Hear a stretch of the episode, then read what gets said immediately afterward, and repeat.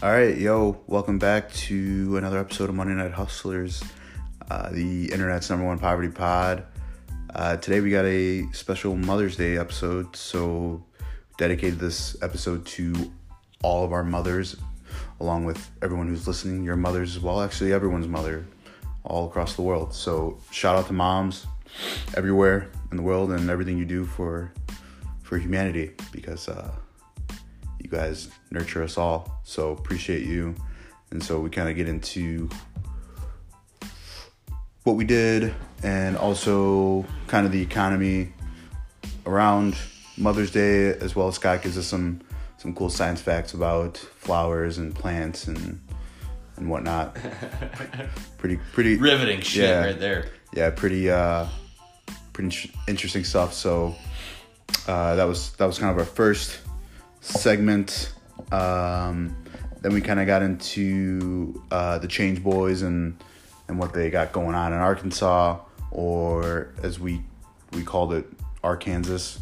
Well, from from from a Scots perspective, a Scotsman's perspective, uh, Arkansas. So uh, big stuff coming from the Change Boys. Uh, doing doing a lot of moving and shaking, networking with the biggest of the biggest folks in the financial world. So, um, just awesome to hear their uh, their progression and happy that we get to be along for their their ride because uh, they got some special stuff going on. So it's really awesome to hear from them.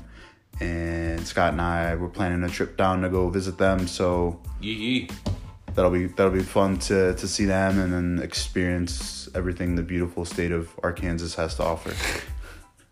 Um, what else? What else we talk about? Uh, yeah, we we uh, we kind of sidebarred into to other shit, but uh, mainly um, we talked about the whole coffee cup and, and Game of Thrones and the impact of uh, of business and this advertisement opportunity. Exactly. Yep. Uh, so kind of get into the into the science of that and and you know what would you do hypothetically if you were the CEO of that company, and then Scott and I we end with our thoughts on the last episode of Game of Thrones and predictions for the the series finale. Fuck. Series fucking finale. That stings, man. It stings every it time. It really does. Yeah, as much as I've been it. bitching about this fucking show, yeah. it really fucking stings. yeah, it stings, man. It, it's a, a show of.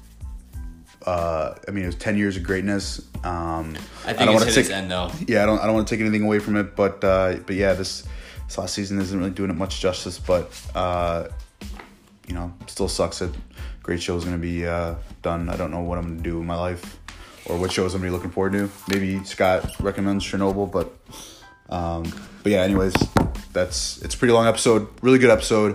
Uh, we started late, but shout out to the boys for for sticking with us uh, on a late Monday night because that's that's what we do. We are hustling on a Monday night. Uh, you know, got to be according to the brand. So shout out Nick, Dan, Scott. Shout out all you listening. We appreciate it and hope you enjoy this episode. Peace.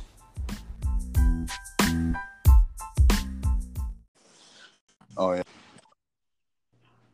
Yo. Yes. We can hear you. Yes. Perf- perfect. All right.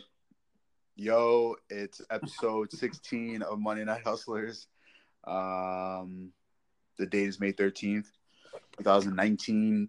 Uh, yesterday was Mother's Day.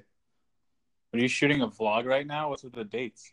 Yeah. Uh, it's called archiving. so. Digitally archived on uh, all of our platforms. Before yeah. we talk about Mother's Day, I just wanted to bring up another subject called timing. Yeah. And uh, the lack thereof. Yeah. Well, I, I, have something to say about that. Um, none of you guys gave a fuck when I asked to start the podcast when I was home. Um, so fuck you guys. One. You always you always come home at like midnight. Yeah, it's gonna be Tuesday morning hustlers in a minute. well, uh, today today I had an emergency uh, that I had to take care of, so I apologize for being late. Probably could have started a little earlier, but um, but yeah, thanks for hanging on. I'm glad you guys are wide awake. Uh, I if I had to bet money on it, I thought Dan would have already been been gone and and knocked out. Yeah, you're, So, you're lucky you had to take care of some work because now he's wired and nice. yeah. Well, Dan, I'm well, Dan, I'm glad- by the way. I- I'm I'm so happy you guys are because uh, need that energy for this episode. Uh, so let's get right into it. Mother's Day. Mother's Day was yesterday. Um, I'm officially Happy dedicating Mother's this. Day. Happy Mother's Day to your mothers. I'm I'm officially dedicating this episode to your mothers, my mother, and everyone who's listening's mother. So shout out Mother's Day. And we got to keep it tame then. Got to fucking live, a lot to live up to. Yeah. Uh, so with you boys being in uh, Arkansas, would you do you do do anything? Just anything to your mother? Uh, yeah, we had uh, Ashley and Rachel um, help us out, and they delivered some flowers, hung out with mom, watched American Idol, and just kind of had a, a girls' night um, at my mom's house. So it was awesome that Nice. we Shout have some suppo- support back in the Chi to take care of mama. Nice. Shout out the the lovely ladies as significant others who you're probably gonna make mothers soon. Probably going to make mothers. Okay. Yeah. Appreciate you. Yeah. Scott, what did you do for Mother's Day? Um, pretty simple. Went to Mama's house. Uh, waited for the family kind of show up.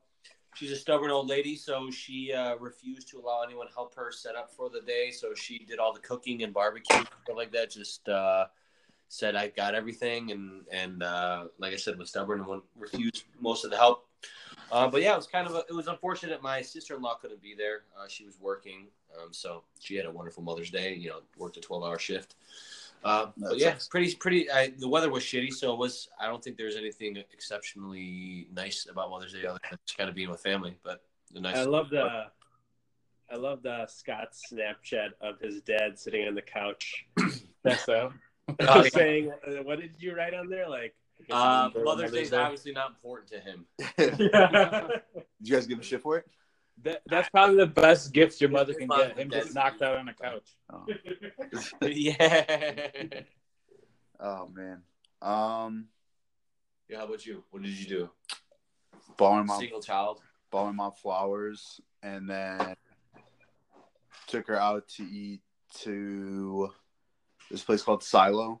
It's up in the burbs. She wanted to try it out, so Is it for brunch? Silo. yeah, brunch. that sounds like some yuppie shit. yeah, it was. It was. She's like, she, the whole time she was talking to me about like what silos are. I'm like, uh huh, like a grain silo. yeah. Is that what the fuck is named after? Yeah. She's like, do you know what a silo is? I'm like, yeah. She's like, yeah, it's one of those things where you you know they keep the crops in there. I'm like, yeah. So I just I just read an article the other day saying that brunch on Mother's Day is like being in prison because like you're always waiting at these restaurants, then like the service is terrible because there's so many people out. But I'm hoping you had a better experience. yeah, um, how was that? Yeah, that's like that's a fucking rookie move, bro. yeah, yeah. Uh, no, I, I agree with that. The service was whatever. My mom was getting a little agitated, and so she kept peppering me with more silo facts. Um, and then and then mixed in with like her complaining about like, yeah, not getting our food. When are you gonna find a wife? yeah. Yeah, how often does she have that conversation with you? Um, I don't know. Uh, ever since we had to put the dog down like in January, it's definitely coming up more. Like, she's like Now I need a human being to Yeah. replace the dog. Yeah, she's like, I need a grandkid. I'm done with the dog. Where's my Where's my daughter? yeah, I feel like the question's coming up quite a bit more. I don't know why recently. Um, Oh. but I'm not. You just hit thirty and you're the only Yeah. child. Yeah, I lucked out. I have yeah. My mom has eight grandbabies already, so I don't have much pressure on my back. no Yeah. pressure. that's good.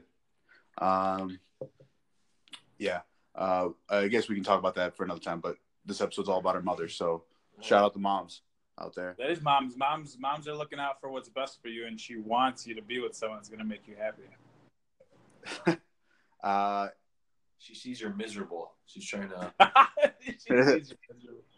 I'm not that miserable. I don't think I, I don't think I am, at least. Uh, all right, but this isn't about my love life. My love life, we all know, is pathetic. So we should. We on. should add. We should add that as a topic for one of these episodes. Abs- Just absolutely like, not. just, just like, just like, just like, go deep into the analytics of, of, of your love life and what it is today, what it can be. And why you're single? I mean, Uh, there's nothing wrong with being single, but you know, No, I mean there isn't. For long periods of time, there is. I mean, if you want to be single, then that's your thing. It turns people crazy. I think. Yeah. All right, says the guy that's been in a relationship for 18 years. Dude, I, I'm not talking about like you at your 30 years old and you, it's not like you're struggling to get girls. You're just choosing not to be with them. I'm kidding, man. I'm kidding. I'm just, I just see like my like uh, my aunts and uncles that like Oh, yeah. aren't married. They're even my my like all my good buddies. I've met their uncles. The the ones that aren't married, they're fucking nuts. They're crazy. yeah, You have no one to keep you in check. Maybe I'm just secretly fucking crazy. You never know. Yeah. Uh, so is is crazy the cause of them being single, or are they crazy because they're single? Are No, single no, because but they're I- I don't know. I definitely know. agree with. No, like, because Dan. there's how many crazy people do you see together, dude? Yeah. How many murders do you see on TV though? Yeah, right. like even uh, Ashley's uncle, he's crazy. yeah, but he's a good crazy. Yeah. And he's, I think he's dating Yeah. someone. because he buys you fucking uh, what- Ravinia tickets? no, or, Oh, drones. uh, he bought that for Ashley. Yeah, instead He of bought that for Ashley. He bought Ashley a drone. He bought Ashley a drone. He's like, uh, this is here's a drone, but Nick's probably gonna use it. She also, he also got her other gifts, but um, I'm just joking. he, he's definitely quirky. He's a he's a quirky guy, but he's super awesome and, and smart. He's like he's like the uh, kingpin of Pilsen. He owns like 25 properties. Kingpin. nice. the Pilsen Kingpin. he took us he took us on a tour of this uh, one apartment building. He bought like an apartment building with a retail space down below, and it's it's nice. Like he like gutted the whole thing and is gonna make it like you know a livable place. But then like the the bottom floor of the retail space, he's like thinking of uh, leasing out to like an Athletico because it's got like all the proper space for it and stuff. That was the, Um, was that the place that you sent me the pictures of of um uh, a couple a couple of months ago. You and Ashley went to you. I don't know if it was an. Did you guys just go to open houses in like Lincoln, Uh, Park, or was this the place you went to? Uh, no, this if it was gutted, this was the place that I went to with her, which was her uncle's place. But the one I sent you was when we went to go check out Ashley's uh, childhood home. So Oh, I if I yeah, yeah, I yeah, I told you guys remember. this story. I got So, so Ashley grew up in Bucktown, and you know their parents like bought this house. It was like a modest house. Now it's up for sale for like 1.25 million or something, and it was for sale. She's like, "Oh, let's check it out." And then we went in as like a as like a married couple looking to buy buy our home, and like these guys gave us a tour, showed us all the things, and like the the, the realtor that was working for us he was like talking to me. He's like, "Yeah, you could definitely you could do this. This water heater is not. Uh, this water heater is really good. It's like solid. It's like grounds the concrete or something." He was mentioning a bunch of things. He's like, "You could redo all these bathrooms." Uh, and um, at one point, I was like, uh, "Do you mind if I measure the bathrooms? Because I've got a contractor guy. I just want to get a, I just want to get a good." I just want to get a good idea of how much it's going to cost me before we make an offer. you went all in. You went all in on this. Yeah. It was like it was like an act. It was, it was so much fun. dick. No, but like at the end of the day, so when we were leaving, um, like yeah, yeah let, let, us talk to our money guy, and then I emailed him like three days later. It's like, yeah, my money guy uh, doesn't think I should uh, get into like this million dollar Damn! property. Even after you left, you kept the fucking gimmick up. I'm surprised he didn't give my phone number. Yeah, right. Dude, What a every dick. time. There's we had a customer support call and some random dude was asking for my uh, for an email, and he's like, "Oh yeah, just contact Dan." I, I And panicked. Nick once gave out his social security No, I gave out the last last now. four of my social. What the fuck? When Have people ask for compromised? information, when people ask for information, I'm an open book. You know, Literally. I need to, I need to work on that. Have, have you checked your credit? Uh, have you been compromised? I mean, my my credit is nothing that anyone wants, so I don't, I'm not worried about that. yeah, seriously. That's good. well, I'm, I'm glad we were able to, to deflect like the last ten minutes away from my love life. So I appreciate you bringing up Ashley's uncle. So shout out that guy. Uh, No, no, we, But no, we definitely I- need to put it. We need we need to put it on the pod for like episode 21, uh, because 21 is a love number, um, and uh, I think that's a good time to talk about it. why would- why would- That might be the fucking Oh my god! I wish you were here right now because you just said that. Why is that 21 really a love number? Tw- Twenty-one is a love number. yeah. What the fuck? Do you believe in That- astrology? What's your that- sign, bro? That's that's what my psychic tells me. Oh my god! No, but I, I agree. I agree with Dan. With Dan said of like how women like keep guys in check. Like I feel like me being single, like I'm like a, I'm like a little puppy. Like I just like piss and shit everywhere, and like I don't no one to clean up after myself, and like I just I don't know what to eat. At times, I just eat whatever is in my face. I mean, yeah. I think most guys they they not necessarily talk a big game, but they appreciate their being single, but at the same time realize that women are like the guiding hand Yeah. oftentimes in uh, Yeah. uh, their life or can be. Like guys always complain that women are going to change them, but they're not really changing them. They're just making them better men. Yeah. Um, so like it's just living up to your to your potential. Uh, yeah. yeah. I'm yeah, I'm just a piece of shit right now. I've got a few people in my life that I could uh, uh, say that the women have made a detriment in their life as opposed to a benefit, but Oh yeah, cra- crazy crazy women are out there for sure. oh, they're not crazy women. Oh, the what? I- then you- Oh. you tell tell. It was tell supposed to be a fucking joke that like, never mind, just never mind. I'm listening. No, it's supposed to be a joke that Nick and Daniel have girlfriends that have changed them for the worse and not the better. oh, that was a funny joke. We all got it. Not you. Yeah, when, when, that was that joke. That joke. That joke did not land, as they say. It in didn't. the That's why I did not finish the fucking joke. Oh, you finished it. It just didn't land, and then I, I followed up. All right, man. You guys are so angry. I'm angry. but hey, I think that was better than my Bankanese joke. Bankanese. Yeah, I said it last week when you guys were like networking. You guys were talking about networking with banks or whatever, and then like Oh, speaking yeah, Bankanese. speaking Bankanese. Oh, damn, Literally I, I it was like didn't like that was so bad. It's not even in my memory anymore. All right, good. I'm glad. um, Oh, I, I Oh. do have a I do have a dad joke for you. okay, let's hear it. I mean, What did do you- a mom joke, but okay. What what do you what do you uh what do you ever heard of call what do you call I'm sorry. Go ahead. Go ahead. Go ahead. what do you call a blue crayon that's been on a diet for a while? Blue crayon has been on that. I don't know. Uh, Don't know, sir. yeah, I'm not even gonna try to think about that. My brain's fried. Uh, light blue. Oh my god, that's not even a dad joke, dude. What? Wait, what is it? How did it A blue crayon that's been on a diet for a while. Well, light, light blue. Okay, light blue. You guys need to follow Been all, on a all diet the, all the for a while, listeners. light all the listeners. Light You down. guys need to you guys need to follow a Facebook page called Got Dad. Jokes. Got it. Oh, Nah, there, after we get off, or remind me to tell you tomorrow this this joke my dad told me on Saturday. It's a Polish, it's a Polish joke, and it was fucking, it was stupid, but it was funny. Okay. Is it too raunchy for the podcast? Uh, I mean, not really. That's it. Um, all right, so essentially, there's um, there's three construction workers that are working on a construction site. Um, I'm not going to butcher the uh, not going to butcher the joke, but the he was describing what they were doing that caused the the incident and the joke. Um, but essentially, just imagine that there are uh, these uh, giant uh, um, uh, suspension wires that these guys are working on. So there's an Irish there's an Irish carpenter, there's a Polish carpenter, and there's an Italian carpenter um, that are working on this construction site. And there's these uh, this platform that's being suspended by these very uh, um, thin wires. And this Polish the Polish carpenter and the Italian carpenter are working on um, are actually working on this platform itself. And the wires snap, and um, both the the Polish guy and the Italian guy get one of their ears severed by the wires because it came shooting back at them. Uh, and they both start freaking out, obviously, because they just lost an ear. Um, and in the process of all this, someone called 911 and the ambulance shows up. The ambulance um, goes to the Italian guy and he's screaming, he's yelling kind of in Italian, saying, like, where's my ear? Where's my ear? They load him, out, load him up on a gurney and put, put him into uh, put him into the ambulance.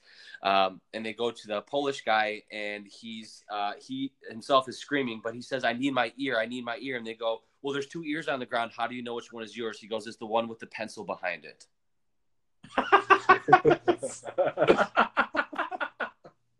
It's stupid because we were working on my aunt's house and I kept sticking a pencil behind my ear because we were making marks and shit. And he, I don't, it was stupid, but it was funny. At the same time. That's that's uh that's like a dad Polish joke. Yeah. sure. Baelish. Uh, So how about we Yeah. get to the subject matter we were originally supposed to fucking talk about? yeah, we uh we hijacked this with uh with with guy talk. Uh, it's supposed to be about our mothers, guys. So let's stay on on topic. Selfish. Um, yeah. Mothers, mothers love us as guys. And Yeah. They love our talk. Made the connection. Um, what was I gonna say? Oh, yeah. So some some figures I pulled uh, for for Mother's Day. Uh, the average American is estimated to spend, or Americans are estimated to spend twenty three point one billion dollars on Mother's Day. Um, two point six billion on on flowers alone. That's It's a wild actually a shitload of. It's a wild number. That's a shitload of money. Yeah. I mean, if we break that down, is that nationally or just in the U.S.? I mean, is that globally or just in the U.S.? It's uh, U.S. You said Two twenty. point 26 23.1 billion is is spent on Mother's Day. So that includes uh, you know, jewelry, Dinner, jewelry yeah, yeah, yeah. experiences, dinners. yeah. But still, I mean, what what are there's like three hundred three point or three and a half or oh, Jesus Christ, three hundred fifty million people in this country. Half you figure are women, and of those, maybe half are mothers. Or you're like, damn, that's that's a shitload of money. I think. yeah. Wait, no, wait, hold on. Someone's got to do the math here. So Someone Google how many mothers there are in America. Uh, that's not a simple question. Really? that's a good question. I'm googling. You guys keep talking. um, Scott, you got a a flower fact?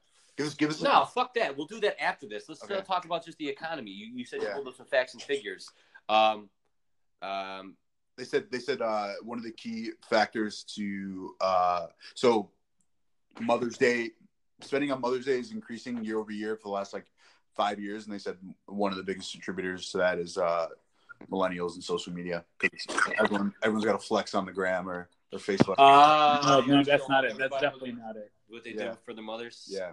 I can see that, and that's lame as fuck. Yeah, and the number one expense is uh, it's jewelry, but right under that, like a real popular one is like an experience. That's that's only fifty one dollars per mother. Is it really? Yeah, because there's 43 million mothers. forty-three million mothers in America. Wow. Yeah, Oh shit! So my number, well, my number was off, but yeah. Yeah, me and Nick spent fifty bucks a piece. yeah. There you go. There you go, baby. I was pretty. I was pretty close to that too. That, that makes sense. That's not that. That's not that bad. If anything, I think that number should be Wait, so what's the average person has? What do they have to spend? Fifty-three dollar fifty. 50 51 dollars on average. Wow. Yeah, I definitely. Should, I mean, at least it should, I think it should be up at like. And like if you think about it, mothers have multiple children, so like each of them are spending more. So it's probably less per person. So we're not spending enough on our mothers, is what you're saying. Yeah, exactly. It should be at least a hundred bucks Uh, once a year. Your mother gave you life. yeah, f- failure. I'm a failure. Yeah, Yeah. she gave me a life, and I didn't even want to be born. So whose fucking fault is that? Damn, this is getting dark. Super. I didn't want to be born. Thanks, mom. And Scott just climbed There back was, into his there was a lawsuit a couple months ago about some dude trying to sue their parents for giving. birth. yeah, yeah. Really? Yeah. Like That- that, that- fucking like, that loser shit is- should live in his parents' basement. There should be there should be such things as slap sentences, and where the judge just slaps the shit out of whoever's being stupid. Yeah, that would be pretty good. Pretty good idea, I think. Oh, they and, can probably straighten some people up. At least for Just getting pub, pub, a public slapping. Yeah. oh, and I read the the due to increase as well in um in spending is because um one in five Americans ages twenty three to thirty seven, one in five Americans in that age range are still living at home. Um, because of because I mean, they, it's not that they don't. student loan debt. Yeah.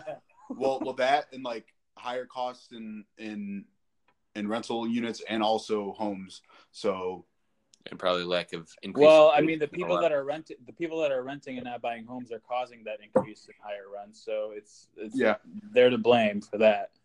Um, but yeah, so I also Well, read that- conversely, you can also blame developers or individual, you know, uh, um, uh, townships or cities that aren't developing, you know, more land for the population. So they, well, they're supply- developing more rental properties, but they can't keep up with the the millennial generation that doesn't want to own a home. They want to rent everything. So you know, ho- homes and condos are, are less abundant, and um, and also want rent- to that's- live rental- well, in that's the what- suburbs either. They want to live in the city. That's why like they're just building and or they're trying to just build up as much as they can. Yeah, you Yeah. got a point there. I'm gonna buy all the places, and they can rent for me. yeah. Yeah, you, you got a guy now. You got you got uh, what's his name? Uh, Ash, Ashley's uncle. You talk to your money guy. You just talk to your money guy, and he'll get it for you. Yeah, I need to talk to my money guys. I, lo- I love that. With I, Me next spending talk- four thousand percent of my uh my net worth. yeah. Did, I mean, does he know what you do? Does, like, does he have an? I mean, I'm sure he knows that you like have an app. but, Like, does he assume that? Yeah, yeah, yeah. And I think that's what like You're raking it in? to him agreeing for the meeting, but little did he know the real situation. Yeah. He must not read startup blogs. oh, I was gonna say. I had something I was gonna say about Mark Cuban. I forgot. Oh, that's what I wanted. Oh, actually, no, Scott, give us. I I, I got it now. But I Scott, give mean, us- yeah, he wanted flower. me to come up with a, a fact about flowers or, Yeah, or science something. science fact with Scott, uh, and this one is going to be centered around uh, centered around flowers. Yeah. Um. So there's not a lot of interesting facts about flowers that people don't really know already. Um, the only kind of cool thing that I was researching is that uh, I think a lot of people know giving flowers has kind of been a sentiment or uh, a gift idea for kind of the dawn of man, essentially, for, since forever. Uh, but back in the day, um, when I say back in the day, I mean thousands of years ago, like during the Egyptian, uh, ancient Egyptians and Middle Ages, uh, they had a lot more significant meaning, and some um, some cultures actually use them as uh, instead of having like uh, um, coded messages, like when you were talking to you know within the military or trying to send information, they actually coded their messages with flowers, meaning that individual flowers had a specific meaning or represented a specific word, and they would send a bouquet set up in a certain way to uh, convey or transport a message. But um, like a hieroglyphic. Yeah, well, they were on hieroglyphics. That's how I know the Egyptians, the ancient Chinese had a, a um, uh, it was a large part of their culture. That's where you see the cherry blossoms all the time. Everyone gets that fucking tattoo because of the name Chinese, or is that Japanese? Japanese. Maybe that's Japanese. Um, but yeah, I mean, flowers have been around forever, obviously, um, and they've, they've did a lot. Of, Flowers have been around forever. How do you Uh, how do they make different colored flowers? The same flower in different color. How's that? They don't make it. I mean, they don't make it. I mean, like unless They they're put- They manufactured put food coloring in the. in the water. yeah, well, that's that's actually a simple experiment you can do. Is like if you take celery and you cut it and you put it in dyed water, the the the tubules of the celery will will absorb all of it, and the, your celery will turn colors. Tell me more. Tell me more about tubules. uh, um, I can tell you more about flagella. What's that? yeah, what's that? uh, that's the tails of the little sperm of your sperm that allow them to move. Oh, sperm tails. Okay. Sperm. tails. Well, that the flower fact. Uh, uh, some sounds flowers like a are called cartoon. an, Sounds like a porn. angiosperms. An- wow, this is going. This is tailing off really well. Uh, Yes, terribly. Oh, tailing pun intended. Yeah, actually, Bad that, that kind of was. Um, no, what's another one? Uh, flowers were around uh four times as long as dinosaurs have been around, so they've been they've been around Scott. for quite a long Scott. time. Scott, What? let me stop you. Are you giving flower history or flower science? I want to hear about like a flower that like eats flies or like a flower that like saves lives or something. Are there flowers on Mars? No, Ooh. Uh, There's at least there's none that's been recorded. Okay, everyone knows the good old Venus flytrap. Uh, that's I don't believe Venus? that's a flowering plant. I think that's just an actual plant. So, um, It's not a flower? well, not all plants. Well, there's plants and then there's flowering plants. So, what the fuck? I thought we're that the, the I thought the mouth on a Venus flytrap was the flower of the plant. Well, then where the rest is? Where's the fucking rest of the plant? Nick, that's a the good question. stem. Uh, no, I mean, uh, flowering plants. I mean, I'm pretty sure is that the flower itself was like the mechanism in order for them to procreate. So, like a lot of flowers have the um, they have the, the male portion and the female portion, and some flowering plants just have the male, and then others have just the female, and that's where like people get uh, people have allergies because of the pollen. Well, all the pollen is essentially the seeds that are being spread to other flowers in order for those flowers. to Don't flowers have like testicles? What's at the bottom bulb? Like right. Uh, yeah, man, I can't remember the proper terminology, but they do have, uh, yeah, there's angiosperms, which are uh, flowering plants that produce the sperm, or essentially the seed that would impregnate another flower to produce more flowers. Okay. Uh, what the fuck is it called? Yeah, it's a pistil Yeah. and See, uh, Scott, that that was a flower science fact. I love that. Yeah, I watched like a documentary about like growing cannabis and how there you go. through no like through these centuries, like because like, I guess like indica is like in Russia Uh, and like the other kind of weed was in like the the United States area in Canada, and how the, the males are actually like the five leaf uh, leaves that you see, and the females are like the buds, uh, and uh, like how they literally shipped these plants to the United States like hundreds of years ago, and they started like migrating, and that's that's how they like mutate like cannabis nowadays. is Like all these crazy, uh, you keep like taking.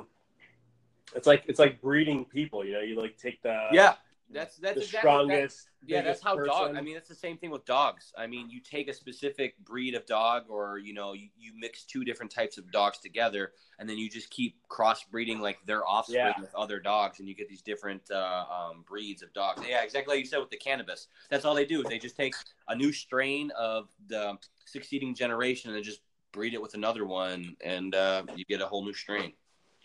Yeah, it was just it was just crazy how like specific it got. is just kind of interesting. Yeah, for sure. that's Swahili Gold. Swahili, Swahili gold. Yeah. I, I watched the Vice thing on that of like just r- regular people just farming that stuff. It just grows like plentiful in there because the soil there is so prime. Really? Yeah. It's wild. Mhm. Like they literally grow like tons of it. Tons. I'm talking. It's amazing. Who was it? Uh, tons. there was there was just a celebrity that kind of got a lot of some backlash. Of course, it was because it was a white celebrity, I think. Uh, but they opened. Um, they have the, they have their own farm of, uh, or they have their own um, grow up going on with with marijuana or cannabis, and they in their Instagram photo they had like a um, a fridge or some type of uh, uh, appliance that essentially preserved the all the cannabis they had, and uh, it was like I mean it was not your standard fridge. It was like twice the size of your standard fridge, and they opened the door, and it was just, uh, it was a celebrity, and the whole thing was just from top to bottom. Wasn't that like Tommy Lee or something? And I don't think it was because.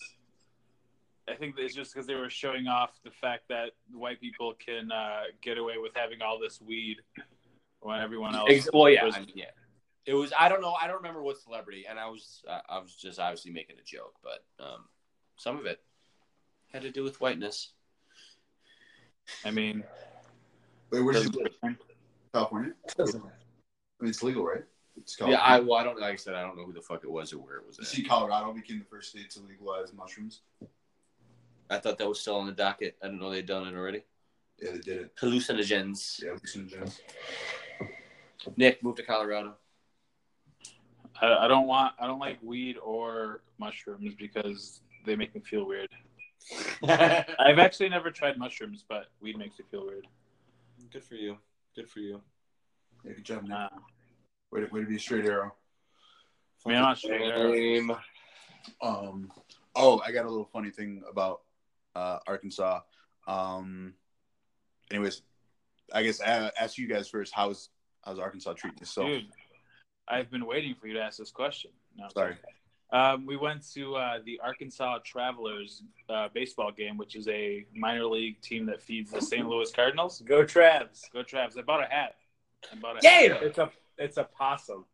I bought a hat. Dude, About a can what? you get me one? I will send you money. Can you please get me About one? for sure. Yeah. A? So this one, this one's a good like stretchy fit because I got a big ass head. Um, and uh, it was thirty percent off. I got it for twenty bucks. Nice. Yeah, but that's they they support the Cardinals. You, you can't do that. Oh, I don't, I don't care. It's a minor league team, man. You got to support. But so, like, you know, you know what their mascot is? you said a possum, right? Yeah, it's a possum. So it's a possum on a hat. oh my god. That's awesome. That's exactly why I want you to buy me one. Okay, I'll get you. I'll get you a couple. Uh, just one will do, but okay. No, I'll get you like seven of them. Or we should go to a game when you come out here. Oh yeah, fuck yeah, yeah. That'd be awesome. It's coming up. It's coming up. in less than a month. Nice. When are you guys coming? Uh, the seventh through the tenth. Seven to ten. Okay. Uh, Uh, Waleed, are you coming? Yeah, yeah, yeah. I'll be there. I'm trying to convince Syed still to come. He says that he hopes his employees are going to be uh, up to speed with uh, taking care of the store, so he might be able to come. That'd be awesome for sure. Fuck yeah. Um, oh, that's what uh, I wanted to bring up. Uh, speaking of sports, uh, the, the Cleveland Browns signed this punter who went to college in Arkansas. So this punter, he's from, originally from Scotland, and he got the scholarship offer from the school in Arkansas. And then he said he had no idea that Arkansas was even a state, and that when he got there, he he, he was pronouncing it as Arkansas. Arkansas, he was Yeah. pronouncing it as. Yeah. So I mean, Well, I I feel mean, like that's, a, that's a common mistake. yeah. So that, I don't know why it's not called Arkansas. Yeah, I was about to say, yeah, the English language makes no fucking sense. well, our English, our American. So how, how do you, how do you say Kansas? Kansas. How do you say Kansas with AR in front of it? Arkansas. Yeah, that's what I'm saying. Where's the SAW, motherfucker? Uh, Uh, yeah, that's a good point. It's like Illinois. Why is Yeah, the S silent? When is an S ever silent? because because gangsters are like S's in lasagna, they stay like silent. Oh, No, jeez. Never mind. That's that's a Lil Wayne lyric that went terribly wrong. yeah. No, G G's G's stay silent like in lasagna or something. Yeah, I was about to say, wait. I was like, since when is an S silent in lasagna, motherfucker? Oh man. No, but like yeah, we, we have a whole bunch of fucking words in our language that we just put extra letters in for no reason at all. yeah, they make they make no sense. Well, you can blame Benjamin Franklin for that shit. Yeah, fuck him. That's why he never became a president. Uh, Kite- his kite flying ass. here he is on the hundred dollar bill. That motherfucker. um, I gotta stop saying motherfucker. I've said it like eight times already. it's all right. I've, I've I swear so much on this podcast. It's a, it's a, it's Mother's Day uh, Yeah. podcast. yeah. Shout out to Yeah. mom. Take it back. I'm, I'm taking it Take back. it back. Uh, how's how's your guys' week been? You guys what been there two weeks? This is, this is week three, the beginning of week three. Um, it's been good so far. Um, a lot of we're learning a lot about how to uh, align our product with financial institutions. We're talking to a lot of people. We've got some good support. Um, I feel like this is a you know obviously a great opportunity for us um, to get this in the hands of more people. Um, so um, Dan and I are busting our asses. Dan, like I've been listening to a bunch of Dan's demos and just like impressed with how he's pitching the product and you know just kind of conveying our message. Uh, we just had a meeting today talking about you know our point of the business. We're not selling what our product can do. We're selling why our product matters. Um, so it's a Uh-huh. lot about you know telling the story, why it's important, and then you know sprinkling in like the the the numbers and the metrics behind it. Because they show this graph of the adoption process of a product, and the beginning is like these super early adopters which don't really buy what your product is doing because there's no data to support it Uh-huh. but they're buying why you're doing it because they understand your vision, your mission, why your product is what it is. And they showed this TED TED Talk video, eh, which I'm sure a lot of people saw, where this guy draws three circles on a on a whiteboard, essentially, and like the middle circle is why. Um, the the second uh, inner circle is what? No, the second inner circle is how, and the third inner circle is what. So most companies start from what, then how, then why. And companies that are successful with selling their product, like Apple, for instance, they start with the why, and then they start with the how, and then they go to the what. So that's why Apple was successful selling more than just computers, because Apple is a computer company, and what they do is sell computers. But why would you ever buy an iPod from a computer company? Why would you ever, ever buy headphones from a computer company? Why would you ever buy music from a computer company? It's because they're marketing their why, not their what. So then, then he compared it to like Dell and like uh, Gateway. He said like Dell came out with an MP3 player, nobody bought it because they were always pitching the the what, then the how, and then nobody heard about the why. So Apple was successful because they started with the why, and people just fell in love with what they were doing and why they were doing it, um, and that's why they could they transitioned to so many other products outside of just computers.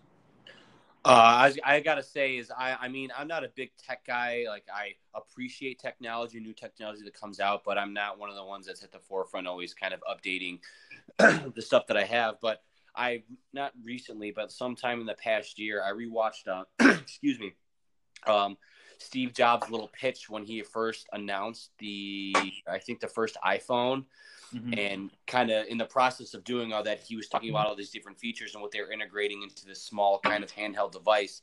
And I, that he talked about it and the delivery on, like you said, incorporating all. Why would you have, as opposed to you know, a, a phone was always this one functioning product, or a, a computer was essentially this one functioning product as well, where you know you'd go on and write papers or do research or have access to games. Like it had it had a, an array of, of functions, but a, very narrow array. Like I said, the, the cell phone, or you had an MP3 player, and he decided, well, why not incorporate all of it together?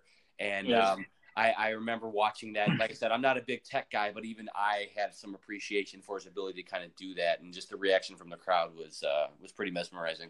Yeah, it's funny how like he could sell. Like he was a smart guy, but he could sell anything because he told you why he was doing it. Exactly. like, I mean, that's like like, selling, that's the, what I selling got the from that. benefits. Yeah, selling the benefits of what you're getting out of it, as opposed to, hey, look what this can do. Yeah. This is why you want this to do this. So, do you guys mind sharing your kind of why, how, and what for change with us? Well, yeah, I mean, we're we're doing this because we understand the problem as student loan borrowers, and we understand that we're doing this to help more and more borrowers get out of their debt sooner, so they can live the lives they intended after college. Uh, we're doing this. The how is with uh, our current product being mobile application that helps you pay down your student loan debt sooner, um, and that's that's also the what. The what is the it's a mobile app. The how is the we help you make additional payments and get you out of this sooner, and the why is because we understand the problem and we want to get people out of out of this debt sooner. So um, it's it's still even when we're pitching, we're always like trying to explain the the how and the what, but we need to focus a little bit more about about the why and why we're doing it. So that's why like storytelling and making a compelling um, point that people can understand um, is going to be powerful for us. Okay. Okay, I dig it. Um, any other notable events in uh, Arkansas? um, so yeah, Friday was this baseball game. Saturday we went out with a couple other companies and kind of raged. Uh, we went to this bar um, right by the office. It's called Brewski's, and it was it reminded me of like uh, Champaign, Illinois, and like um, like it was like a college bar. Um, and it was fun, but I you know I we raged a little bit too hard. I haven't raged that hard since like my 30th birthday, so uh, I need I need to slow my roll and understand where I'm at in my life. No, isn't it funny how I, I was reflecting on this the other day is about you know when we were in our early twenties and how how often you know you didn't you wouldn't just go out on a Friday night. You'd go out on a Friday and a Saturday night. Um, and how the older we get how I really appreciate just I mean just even you know five six years removed how I really appreciate just not doing shit on a Saturday and kind of just you know, mo- moseying in onto Sunday and relaxing, going to the gym and kind of having a productive Sunday as opposed to just using it as a day for recovery from Saturday. Uh, Yeah, we've we've That- come a that- long way. that was my Sunday uh, this week, and I did not enjoy it at all. Um, enough to like say like I like back back in the day in our twenties, like yeah, it's a recovery Sunday, but we had so much fun on Saturday. Uh, Yeah, now exactly. it's like, man, I don't want to do that again because I don't Yeah, like you have to do, try everything in your power to justify why the hell you went out on Saturday. Yeah, exactly. I'm like, there's no reason we should have been out drinking that much. Yeah, I Are the uh, the other startup founders are they like around your age? Are they just younger than you guys? Yeah, I mean, we um, most of them are our age or higher. There's a young guy there, like in his early twenties. Um, most of them are around our age, though. Okay. Uh, what was I gonna say?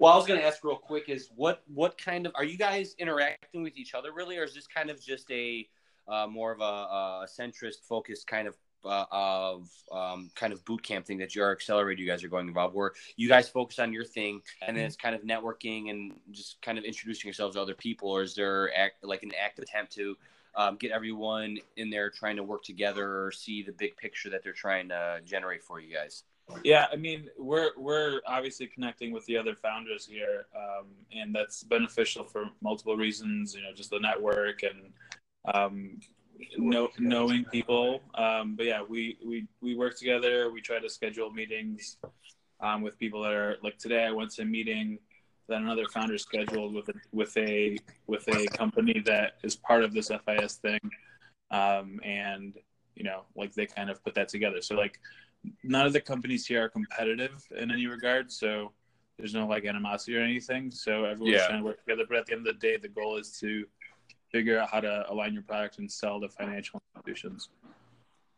I was gonna say is, and I know we haven't talked about this at least, I guess, too much, and you don't have to get too detailed about it. But is are there like, are there like upper echelon people that are coming in and kind trying to help you guys, or they just have like a wide array of resources in your given space, and you're constantly just able to interact with those kind of people? I mean, yeah, there's upper echelon people. We're we're connected with some um, executives over at the company, the multi-billion-dollar public company um, that we're working with. Um, you know, they're introducing us all. Like the mayor of Little Rock was at our kickoff event. We're going to go to an event and hang out at the governor's mansion uh, later on this month or next month. Um, so they're trying to get everyone involved. Um, so yeah, I mean, it's not like I mean, we're meeting executive level people at like like big banks. So um, it's, I mean, I would say it's definitely something like they're cramming 50 banks into a 12 week program where we would have to spend years and years to try to get those connections in these conversations. So they're kind of like facilitating all of those. I got that's that was kind of my question. Was it more of Right. like an 1871 situation where you guys are Oh, no. devices and those resources are available to you, or do they kind of really try to push more? Um, like you said, you're you're meeting these all these people that in, in a short time frame, in, in, when it would normally have taken you such a long time to kind of have Yeah. access to all this stuff. Yeah, it's definitely more the, more of a push than a uh, resources available thing. Gotcha. Okay. Okay. So if uh, I know it's, I know it's kind of early uh, in this accelerator, but if you like, have you and Dan talked about kind of what, what would be like the ultimate goal or accomplishment that you'd get out of this accelerator? You know, if like you have Um, someone, if you got if like if you have your eyes on like one prize, what would that be for like being a part I of? I mean, so our, our goal over the 12 weeks is, is to get three to four financial institutions to work with us. Um, but the the end goal is that to sign an agreement with with FIS to um, essentially resell our product to over 20,000 financial institutions. Um, so if we if we do well, we're essentially um, you know, given a team of four or five hundred salespeople that are going to sell our product in some capacity. Okay, nice. Um, well, I hope you guys get that. You guys That'd be great. for sure. Out. Well, Scott Walker, I have a question for Scott about his living situation now. Scott, how are you living now that uh, you've been on your own for a couple weeks? How, how is it hanging? Do you, Uh, miss, do you miss Nick? Yeah, I, I, I certainly do. I got to admit, the first two weeks, have, I mean, they've been the exact opposite of exhilarating in the sense that like nothing has that honestly happened. But um, I guess I don't know. Um, What are the pros and the cons? Like, obviously, there's pros. so so so Uh, the pros. So uh, I mean, everyone, at least the people here, know that I can be kind of a hothead sometimes, and the smallest things will drive me up the wall for no reason. And um, I'm not trying to justify that. That's just who I am as a person. So um, I, I guess living with people for the longest time, I'm kind of a generally neat person. So um, I guess being able to see how much kind of uh, mess I generate compared to what might normally be here is like a pro. Like I'm like, yeah, in my head, I'm justifying. I'm like, yeah, Nick makes more of a mess mess than I do. Is there Uh, still is there still crap on the back of the toilet? no, but you know what I was really amazed about is that the same amount of fucking hair is still on the floor. So it's definitely all my, all me. Um, but no, so yeah, I mean the pros. I guess I um, one of the things I guess yeah is just I the ability to not or be able to sleep or or or not have any distractions outside of just myself. Um, I got to admit is one of the, since you guys have been gone, like I've like not touched my Xbox besides like going to bed and watching TV. It's really weird. I'd figure like, since- oh, I don't, I don't have to worry about Nick coming home and feeling bad that I'm sitting on my Xbox. And lately, I've just been like going to hang outside or, or um, trying to do other things. Uh, I'm glad. But- I'm glad I can make you feel bad for sitting on your Xbox. yeah. Uh, but and then so the cons, I mean, yeah, just the general kind of uh, friendship or just companionship that I that's not here. Again, it's only been like it's only been two weeks, so that hasn't really settled in yet.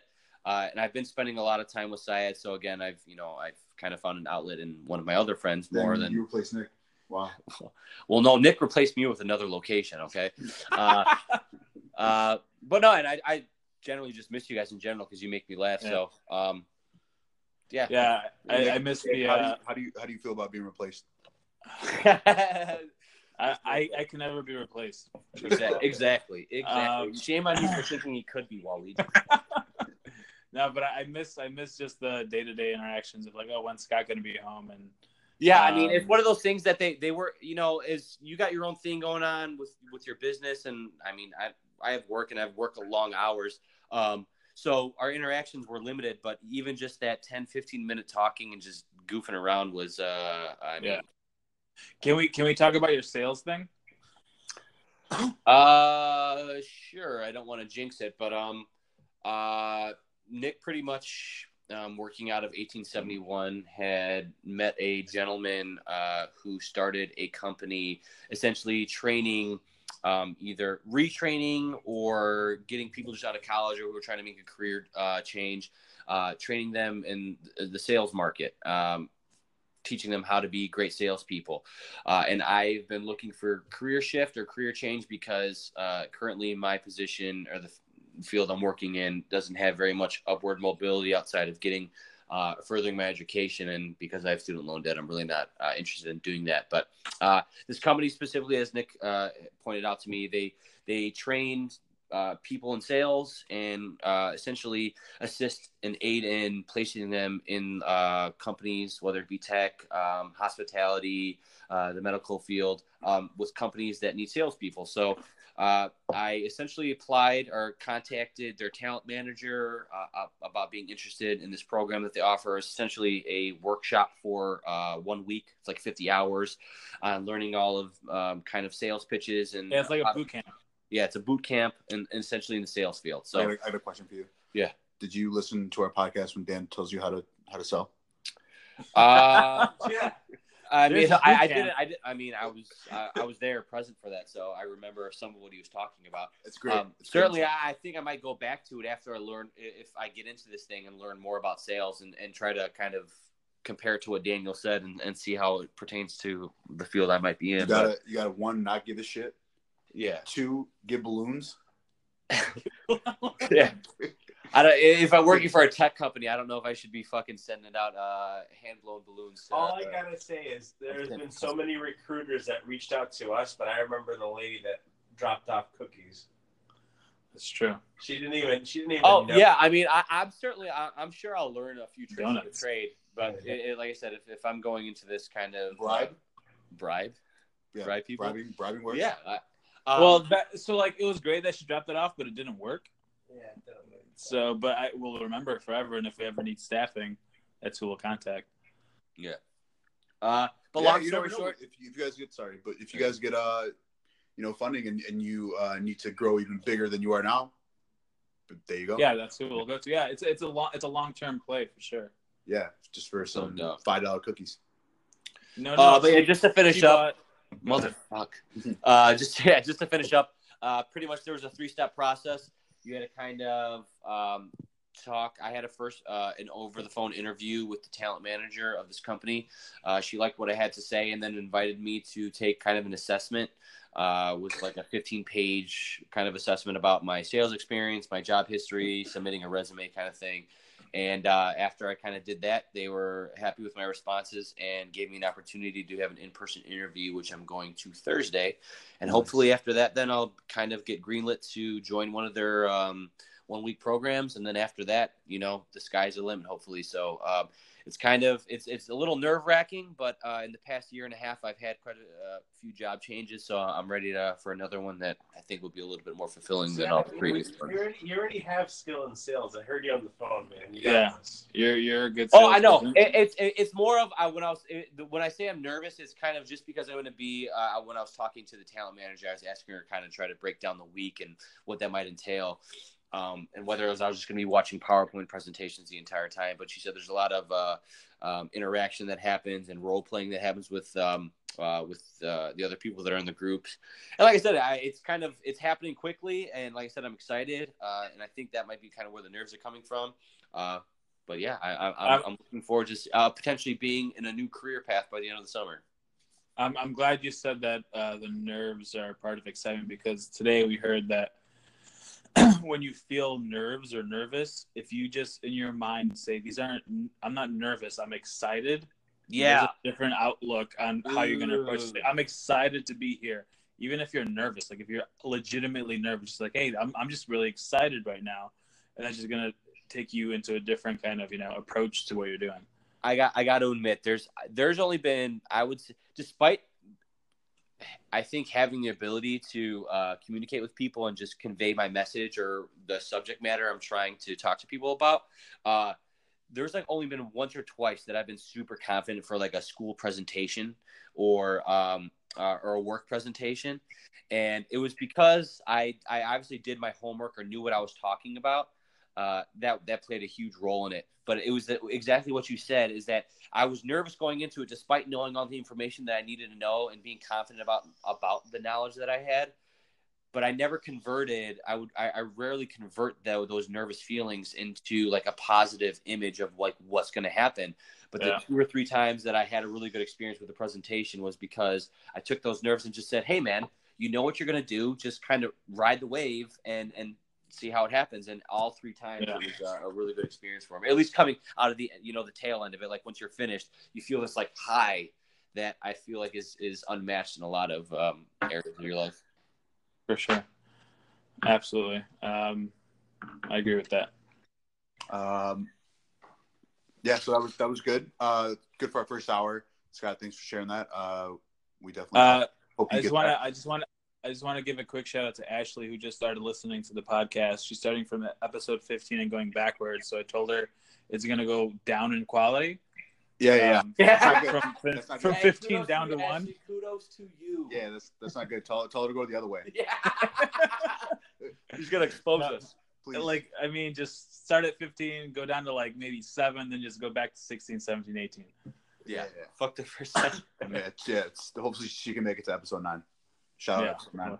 Um, all right, yeah. Let's uh let's have a quick break and then we'll come back for um GOT. yeah our our uh I'm gonna call it like a hypothetical segment and where we just kind of we'll go off in a tangent if if we were a CEO of this coffee company.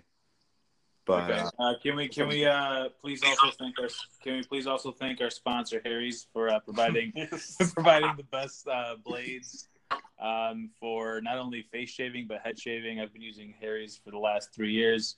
Really enjoy their products. Um, so please, no, you can't. No, they they they don't. Yeah, just because you haven't you haven't you haven't tried any other products in the past They three don't years. So sponsor you I've tried Dollar Shave Club. Dude, dude, their their handles are terrible. It makes me feel like I'm shaving with a Gillette, like a like a peasant.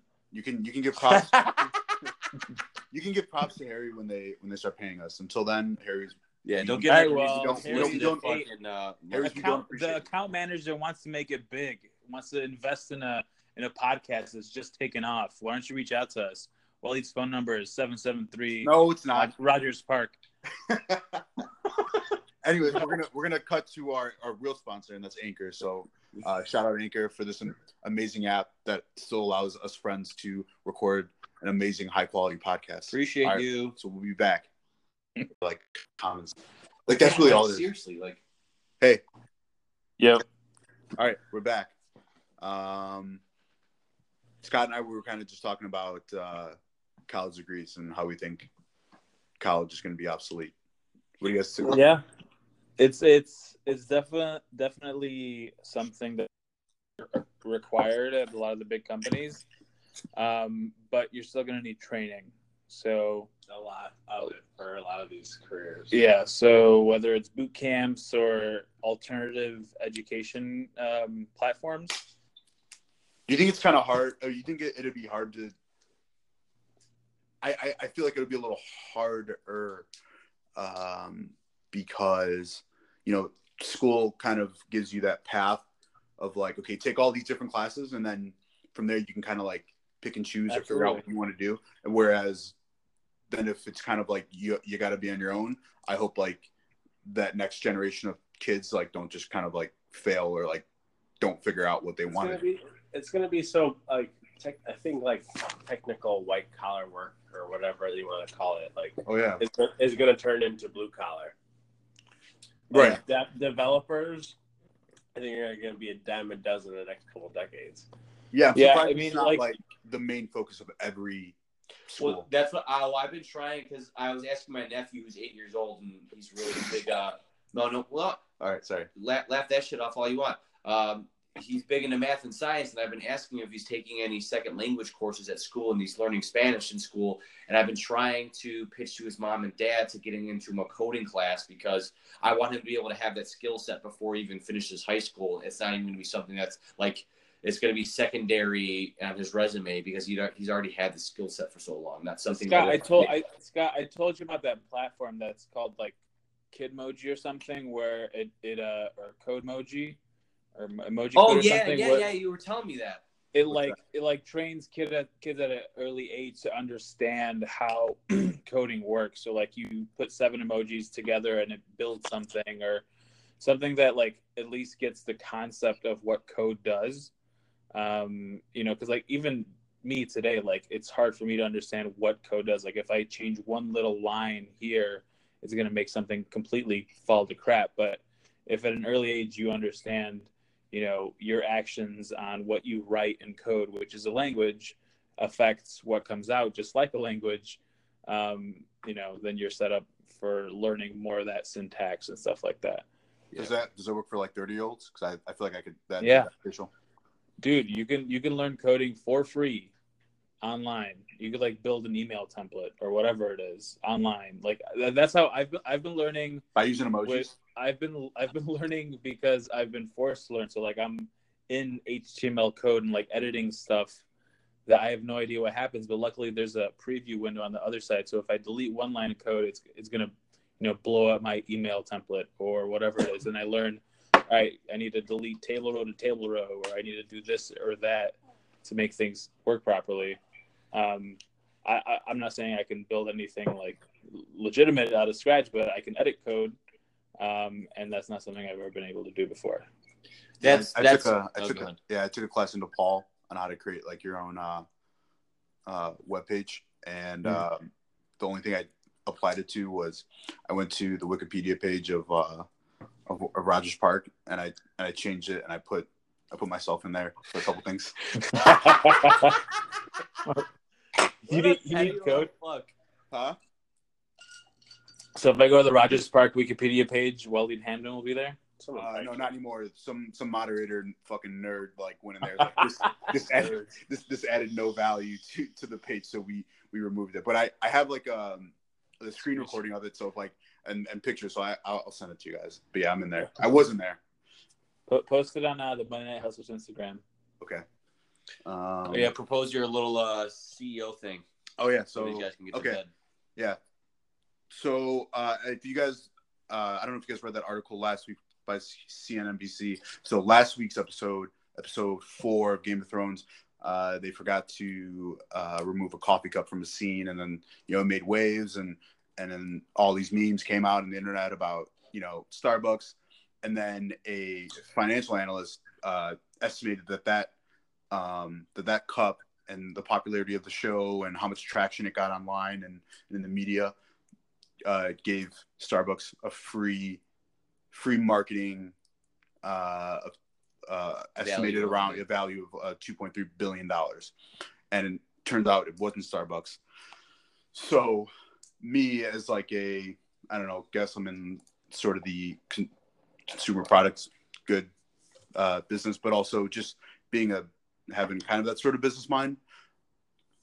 How would you feel if you were that if you're the CEO of that actual coffee company that that provided coffee for the set of Game of Thrones. Like, how would you feel about that? And what would you do about? Well, first of all, first of all, do we know that it wasn't just co- coffee from like the craft table or like coffee that they were giving out for free? And second, companies that um, provide that type of non-logo cup coffee, I don't think they're trying to do the same thing Starbucks is doing in terms of Right, they're they're more like reaching a, the market. So like even if it was like you know, grinding gears coffee shop in LA that has one shop, what would that do to their business as far as Right. You know, hey, But I guess my my scenario is, is, is yeah, and I, I was thinking that as well. It's probably just like a random or like just a kind of catering com- random catering company uh, of some sorts. But still, that's still they missed out on two point three billion dollars worth of marketing. I mean, yeah, I mean, Well- I don't understand. And granted, they might not have like a social media team or people that even pay attention to the show. Um, but the simple fact that there was that missed opportunity where they couldn't have gotten out in front of the story after it aired right away, and someone Right. said, "Hey, this was us," you know, sorry Yeah. for ruining Game of Thrones episode four ago. But we, you know, even do a promotional thing where you get fifty cents off a cup of coffee because you know you notice the Yeah. cup of coffee in the or, or yeah, yeah, that, that that's that's a great point. I like that, Scott. That's a it's a great move That is by, a good by point. potential I, CEO. wonder if someone did that, but at the same time, the two point three billion dollars in marketing isn't the same value for a company who can't handle that. Yeah, well, yeah, of course, but yeah, it would be much a, a fraction of that. A right, it would that, be but- it would be a lot of.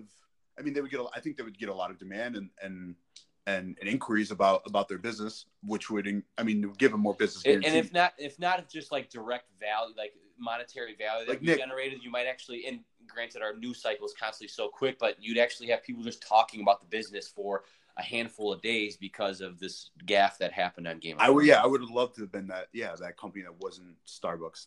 Like, uh, Nick, if if Mark Cuban came up to you and or Nick and Nick and Dan, sorry, Nick and Dan, if Mark Cuban came up to you guys with two point three billion dollars and he's like, you can only use this for marketing, what kind of growth does change get out of that?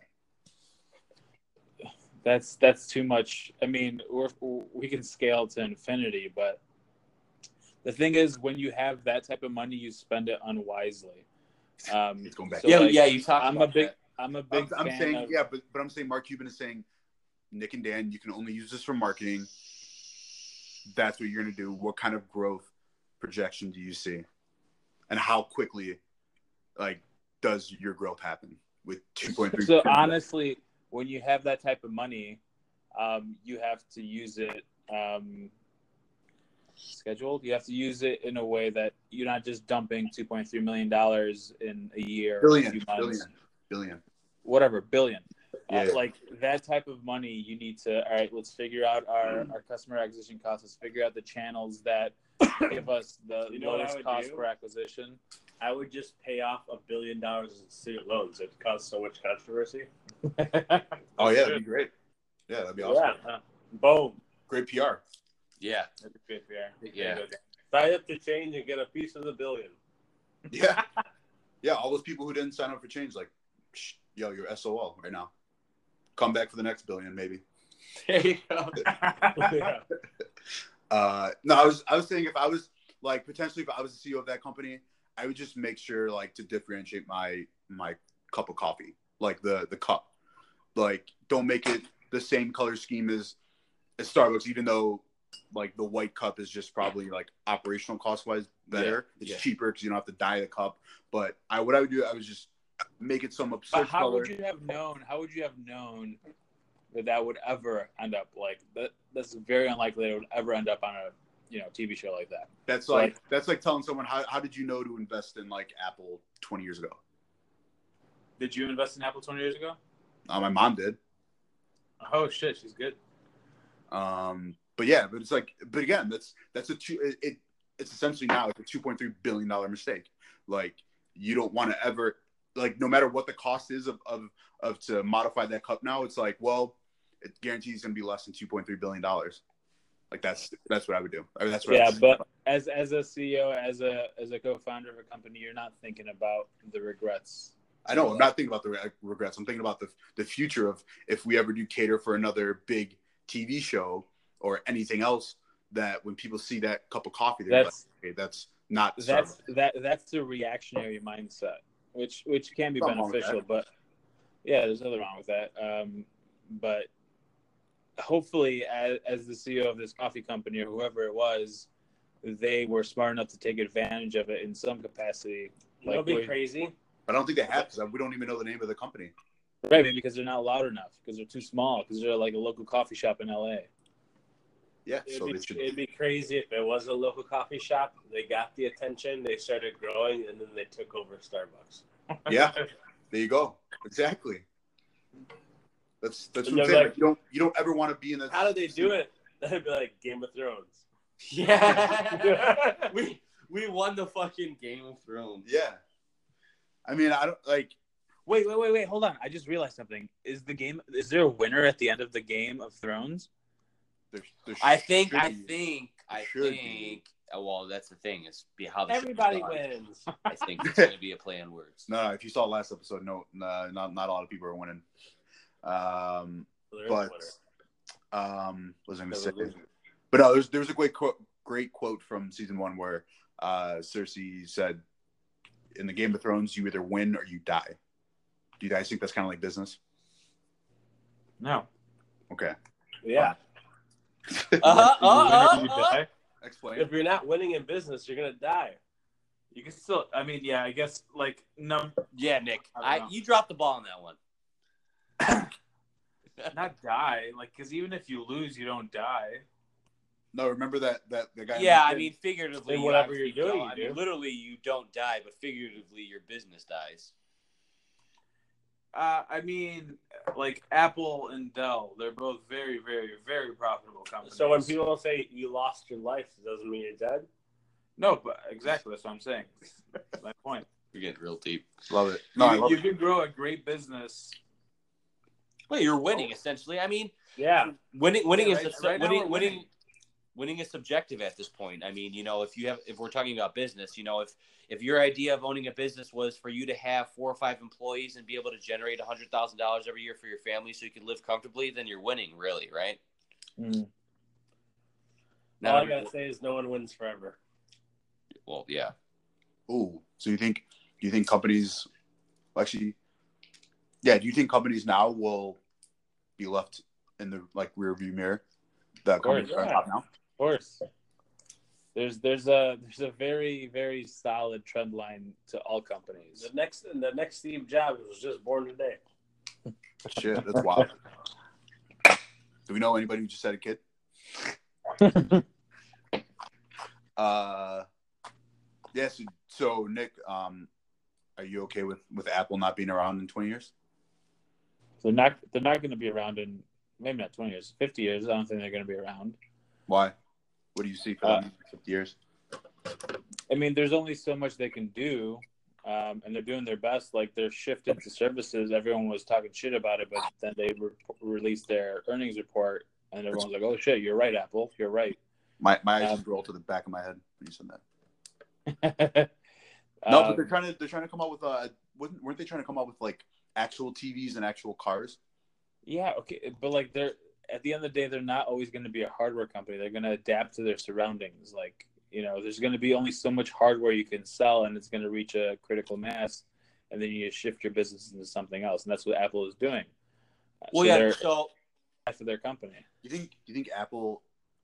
Sorry, go go Scott. uh, so the only thing I was going to say about that is I think so. As long as Apple keeps enough capital set aside, so I feel like, um, and I can't remember the name of the law, but there was a law that, uh, an actual mathematical law that states that, like, um, and I know you've heard of it. I've, we've talked about it before, Nick. Is that like memory and the, the speed with which, um, like, computing is is um, uh, every year it's supposed to like double like the uh, the memory capacity and computing power of our hardware.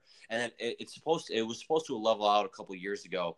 Um, but i feel like until like quantum computing becomes a thing that like technological advances amongst like like handheld devices or computers is not going to necessarily get stagnant but not improve enough for people to continue to invest strictly in that. What was Whereas, that like you big said, the services is something, and the personalization of the services might be something that's a little bit more um, beneficial. Yeah, like they're making products that are so great that people are holding on holding on to them for longer. And Apple Apple realized that and said, "Hey, you know, our focus isn't isn't the same anymore, and we're no longer just a, a hardware company. We're selling software because we're building such great products that they're lasting longer. So we can't resell a new iPhone every two years. Um, so we're shifting our business into into services. Um, you know, the, the technology of hardware hasn't has plateaued. That's what I'm saying. Yeah, Daniel. I'm sorry. Finish your thought, but yeah, it was essentially that. Like the hardware hasn't, like, it has nowhere to go anymore at this point because there's no, there hasn't been a huge breakthrough in the technology for it to go anywhere.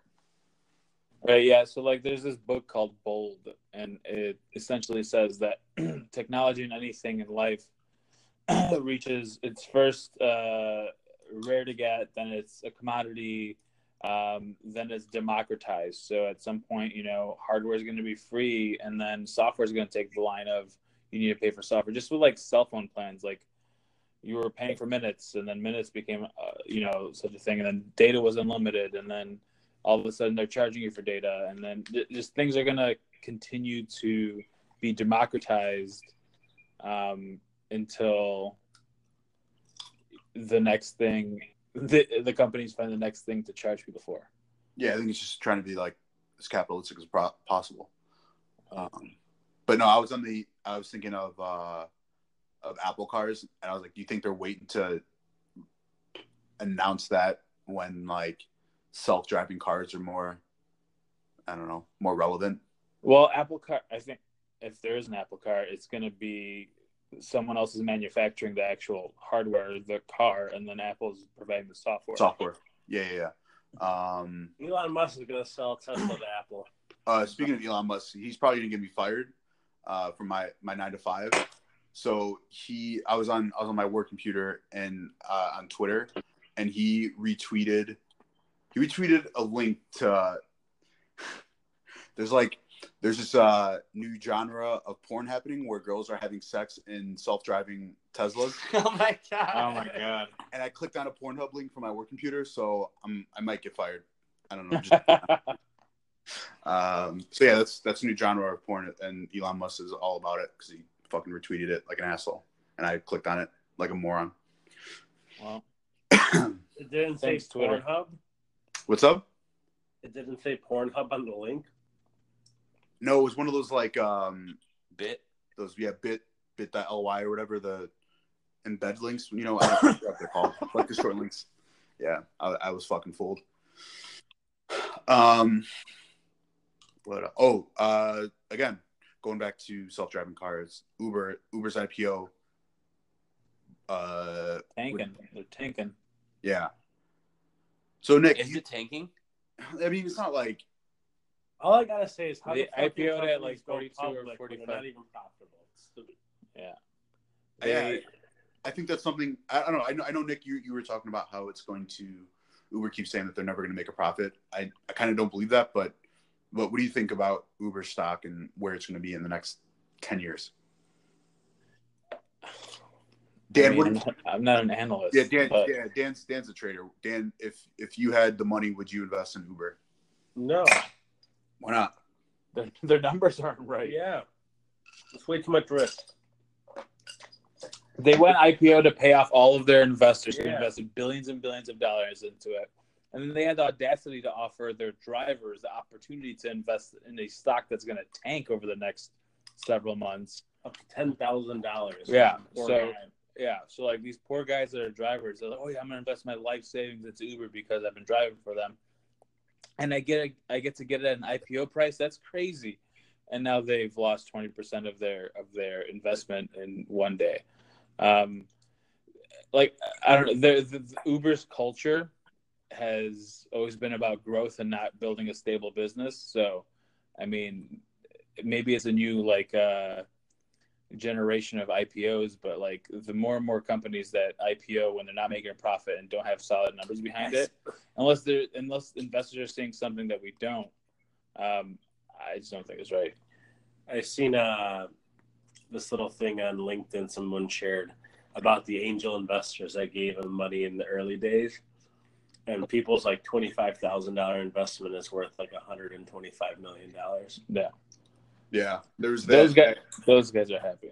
the guy the guy who's uh who like emailed Travis the Tweeted, yeah, tweeted. tweeted him. Yeah, tweeted him. He's like, He's like, yeah, hire me. Here's my email. And then now he's Yeah. worth 1.3 billion dollars. Yeah, holy shit! Good for him. Like that. That's that's good news. But like, You know what he did when he first started? He just went to like door to door to like bars and like, hey, there's this app called Uber. We'll give you your own code and like he's like the the innovator of that for for Uber. Like uh bars getting their own codes. Not really innovator, but that's One of the first That- that- yeah. of that kind of thing. that was the that's good. You strategy. gotta do. You gotta do the Strategy dirty for growth. work in the beginning. Yeah. I mean, that's great dirty work, but you have to have money to do that too. Oh, you're saying he was he was already well off before? I was saying he raised a lot of money earlier on. Yeah. Like I think their their Series A was like uh, eleven million dollars at like a sixty million dollar valuation. yeah, And now they're worth hundred times that. more than that. Holy guacamole! What is it like eight eighty billion now? Eighty-six billion dollars. That's what they IPO'd at, I think. Sheesh. But like, where's the value? Like, I know they're doing a lot of things, but where's the value in that? So here's what I think. Like it'll like why I'm not selling on Uber, and I, I would I would buy. I think uh, in the next uh, going back to self driving cars, if they can get that going and popping, then What Then- makes them What makes them more qualified to do self-driving cars than an Apple, who's a software company, like a Chevy, who actually makes cars, or like a Tesla, who has almost all of that like already like built? Uh, nobody, but as kind of was the success I think with your company so far is that you guys are the first ones that kind of decided to do it. So you have a step ahead. Right, but they're but they're not the first ones. The, they're not the first ones that think about drive self-driving cars, and they don't own any of the cars on their network. So it's honestly, if every driver Uber driver says like, "Hey, I'm done," they are no longer worth anything. but but but I think like the the consumer, the average consumer, like when they need a ride, when they need a ride, they're they're not they're not opening up any other app besides. Every customer said That's not a customer. That's, Every that's employee supply. said no. That's not empl- They're not employees. I mean, technically they are. It's like saying if our, I mean, I don't even know how to even explain that. Um, but sorry, go ahead, guys. I was I was just saying, you know, the I, I think right now they're building the uh so what I'm looking for that that consumer um that that rapport where like you know they're they're building it in, in, in like our heads where like when we need a ride we're gonna always open up either Uber or Lyft. Like so you know if Chevy or Tesla Oh, come, come around dude. right. Exactly. And like I think that Yeah, that muscle memory is gonna go to like we're always gonna go to Uber. Yeah, but just wait until they start raising prices because they can't pay their drivers enough because their self-driving technology isn't moving as fast as fast as they wanted it to. Then all of a sudden, your ten dollar Uber ride is a forty dollar Uber ride, and then And the you don't, cab think, is you thirty don't think bucks. these Uber rides are going to be like, oh, we don't have enough uh, benefits and rights, and then they're going to fight for health care and all this shit? Like, come on, dude. In the short term, it's not a good business. Maybe they can figure shit out in the long term. yeah but I think they have the back don't I mean don't you think they have the backing to kind of Well, now the backing is the public, Yeah, so the backing's the it's no public. longer Oh, yeah, guys fuck. that see the vision. It's people like, "Where's my money?" true And what's your annual report look like? And Yeah. how much money did you lose last year? How much money did you lose this year? Why? Real investors need to see the dollars. Okay. All right. Yeah, you guys, you guys got me good. All right, I'm Or selling. That's not a gotcha I'm thing. calling it a night 'cause it's almost midnight. Man. Dan's out. He needs his beauty rest. All right, yeah, I think uh, we can have our Game of Thrones segments, and uh, I said I, I'm I'm going up on almost twenty hour or twenty four hours of being awake. Yeah. yeah, Um.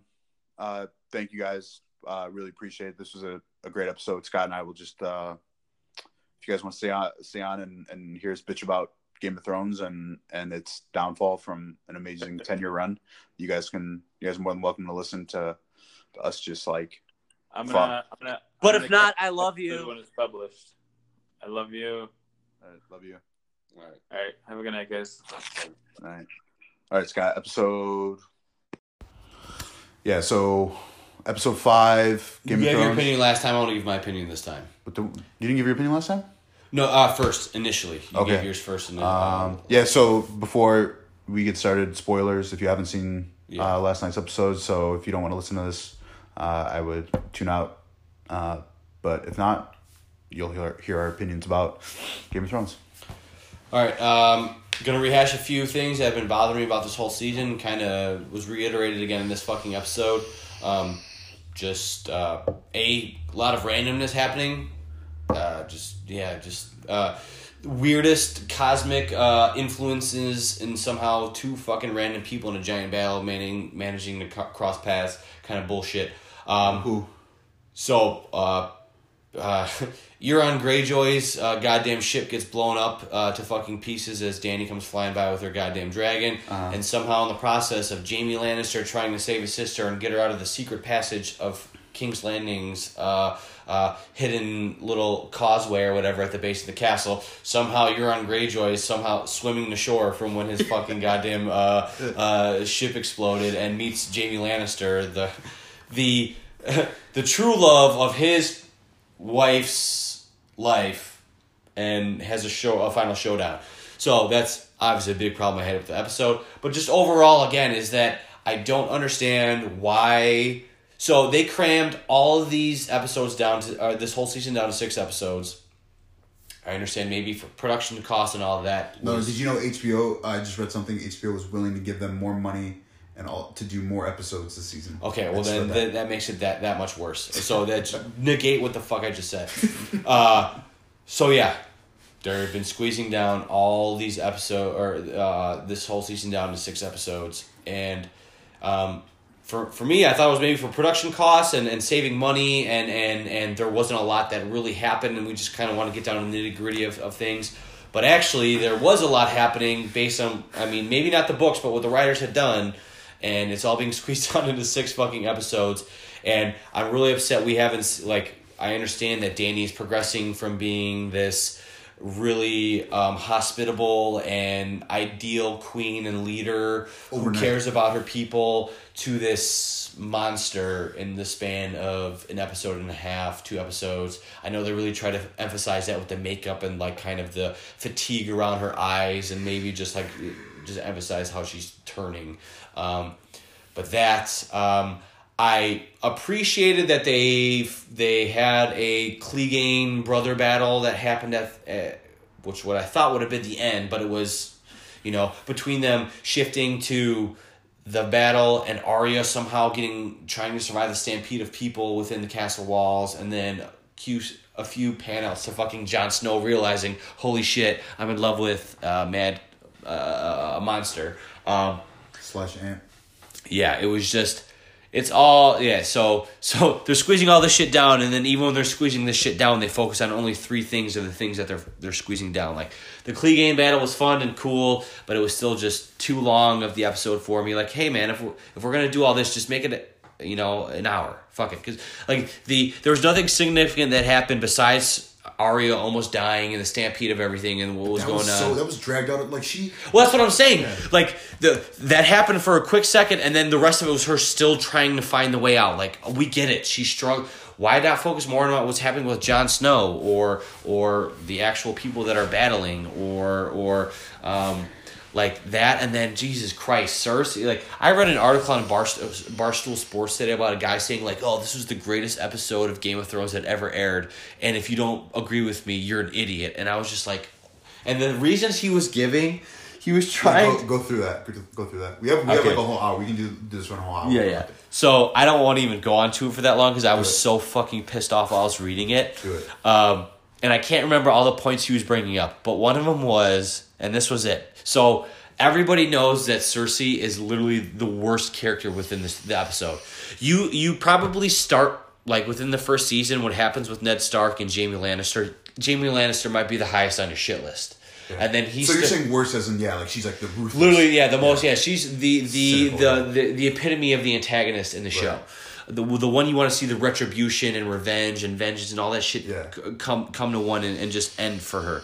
Um, but so it started with Jaime Lannister. You think because he's kind of the reason why Ned Stark, you know, gets caught up and he he uh, uh, ends up dying, but he starts to redeem himself because he gets humbled because he loses his fucking hand, and and obviously Cersei. You know, ever and- since that, sorry, I don't mean to cut you Yeah. off. But ever since that moment when he got his hand cut, cut off, I literally stopped fucking caring about him for the rest of the series. Really? Yeah. Uh, maybe it was because of um, again, Like, and, and, and to- this is not to be pompous or like because because I read the books. There's so much that happens with him internally Yeah. that that you understand, you realize that That's you start like I said you you Yeah. empathize with. Like I said, like he was. He, I mean, next to uh, what's Selmy, Barristan Selmy, like he was he was the best swordsman that had ever existed in Westeros. Like Yeah. you know, the countless stories about him. Obviously, he's called the Kingslayer, so that was kind of the image Yeah. uh, uh, or character that he built for himself. But besides that, was his ability to wield a sword. Yeah. And like I said, he got humbled, and then he starts to change his attitude because he realizes, holy shit, I don't have the one thing that made me the greatest thing that I am, or why Right. people like me. Right. And so I have he has these other redeeming qualities. So Cersei, exact opposite. She you have this progression of where you she has some again I'm watching I'm rewatching some of the seasons and she has a moment with like Sansa where she's like when Sansa uh, um, um, uh, gets her period and realizes that she can have kids and she's a real woman now. And Cersei has this really motherly type of moment with her where she's trying to explain to her about like, oh, I, I, I, um, she's talking about how Joffrey is difficult and how, you know, um, you being a mother is what's going to keep you alive kind of thing and trying to kind of comfort her a little bit. Um, and then, like you said, she just kind of just drops off and becomes this horrible fucking human being. And then she has the thing happen, um, and I can't remember um, who was it when she she had the shaming moment where she had to walk down the town High square. Sparrow? The High Sparrow. There you go. And she got embarrassed. Yeah. And then you're like, yeah, like Cersei got what was coming to her, Yeah. and then she goes back to being a, a fucking, you know, ice in the veins type of bitch. Yeah, yeah. And then we have this anticlimactic, like she's the most evil person. She lost her children, so we understand. She there was some kind of revenge or vengeance that happened with that, but still the most horrible human being. Like that was the thing is like this was the epitome of who Cersei was. Is that she potentially knew she was going to lose the war, but wanted to protect herself and surround herself with people so that if she was going to lose the war, everyone was going to go down with her. And then in the process of all this, she got to be with the person that she absolutely loved, and they both died together. And I'm reading this Barstool Sports fucking thing, this article, and this guy's like, well, she was saying how the Red Keep was uh, the only thing that would save her or keep her safe, and that's what ended up killing her. And I'm like, do you really think this fucking cunt who was a, uh, an unbelievable strategist, who idolized her father, who was a strategist, would really think that after knowing that the the Unsullied were within the, the the castle walls, and that I mean she was watching the dragon just destroy everything around her, that somehow the Red Keep was going to keep her safe, like fucking blow me. That was just lazy fucking writing, and this guy just giving a pass to the fucking writers. I mean. George R. We all fell in love with the show because of George R. R. Martin's fucking writing, and because the past three seasons have not. We don't know how much of it is true to the book, Yeah. but how and, and how much liberty was been given to the writers. And based on what i've seen and i mean my lack of love for the show this season i feel like the writers have just either have gotten i mean how amazing of an ending would it have been if in that moment jaime sees cersei and realizes what a fucking horrible person he, she was. And like if it, what if what if that? What if when Euron stabbed fucking Jaime, Jaime pulls the fucking dagger out and somehow holds on to it and ends up fucking stabbing the, the, the goddamn dagger that kills Jaime. He fucking stabs her in the goddamn face or slits her throat. And then it's like, Jaime went from being the most hated person to like one of the top three people to end it. And then Cersei got her fucking just reward. Like, that would have been way better. And I'm a fucking shithead, uncreative person and just came up with that in the span of fucking three seconds of watching the goddamn episode. I mean, I could go on and on, and I don't really don't want to because the back of my head is actually starting to fucking hurt from fucking my face flexing so much. Um, but no, uh, yeah, like I said, Dany, I understand Dany's progression and why it's happening. Um, I like she was this such humanistic person, this philanthropist, this godly, like you know, messiah type person who Right. who was doing it all for the right reasons. She wanted to change her family name because it was ruined by the Mad King. And then I understand again she lost Missandei and she lost everybody that she loved, but she she I mean she claimed to love Jon Snow. Um, and and despite him spilling their secret, I mean it came down to her, the throne was really all that mattered. That that everything that got her to the point got people following her was essentially a facade. It was it, it was something she might have believed in at one point, but ultimately was a facade. Like she is, and I, I saw a thing today um, that I for, that I completely forgot about because I have such a shitty memory. But um, what was the name of the Maester of the Night's Watch? That was the Targaryen. Aegon, I don't know. Um, Yeah. Aemon. Aemon. Aemon. Yeah. Uh, um, and I can't remember the quote exactly, but he's he somehow hints at like if there's a, Tar- Targaryen. yeah if there's a Targaryen president. Alone, alone Yeah, world. yeah. Um, like It's a like Lord have mercy on, on the people around them, essentially. Yeah. Something kind of making a summation like that. Uh, so again, um, I appreciate that. Like so. this is like where, where Dany's gone? yeah. I mean, I, I saw it coming. I just hate again how it's all shrunk down and we didn't get to see the progression longer and see that.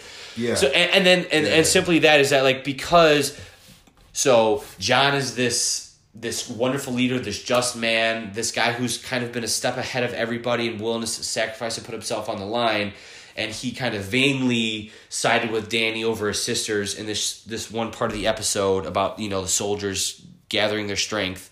Like like all this, it just none of it makes sense. It's none of it like oh well um well this should have happened. They should have they should have saved their energy. But then in the end episode, Dany just comes in and fucks everything up and kills every everybody without even the the need for her soldiers essentially. And just like well. Well, then what the fuck was the point of this division that happened between Sansa and Jon? Like Jon put his foot down because he's with the queen against Sansa for this specific reason. It's like, well, in the end, it doesn't fucking matter. Like, like I feel like there was, again, so many plot points that were rushed, um, and and things that didn't make sense or didn't even need to be there, and just time wasted. Like again, it was like Avengers Endgame, three hour goddamn movie that could have been shrunk down to two hours and fifteen fucking minutes. I feel like all these episodes could have been shrunk down, and we could have either extended them to the the ten episodes or just fucking left them an hour because I I want them to end now because I want to watch something else after the fucking episode is over. Yeah. Um, Oh, that was long winded, but yeah. yeah, I, I would say the uh, the director, the guy who directed this, he directed also the Battle of Winterfell. He did the Battle of the Bastards. He did Hardhome. So I'll give him credit. Like the the visuals. Yeah, because you know, and I don't mean to interrupt your thought process, but you uh, last week you had mentioned how this guy who had done those, who had directed those episodes, was going to be directing this one. So I had high hopes for it, and was just let down. Like I, I think- said, I I, mean, directing- honestly, direct- overall, besides the Euron and Jaime thing, well, that was stupid. Euron and Jaime thing, Jaime and Cersei Okay. dying together thing was fucking annoying, and just to focus on, like you said, the drawn out Arya trying to escape the fucking the Red Yeah. Keep and what was going on, and then this. The, again, the Clegane battle was cool.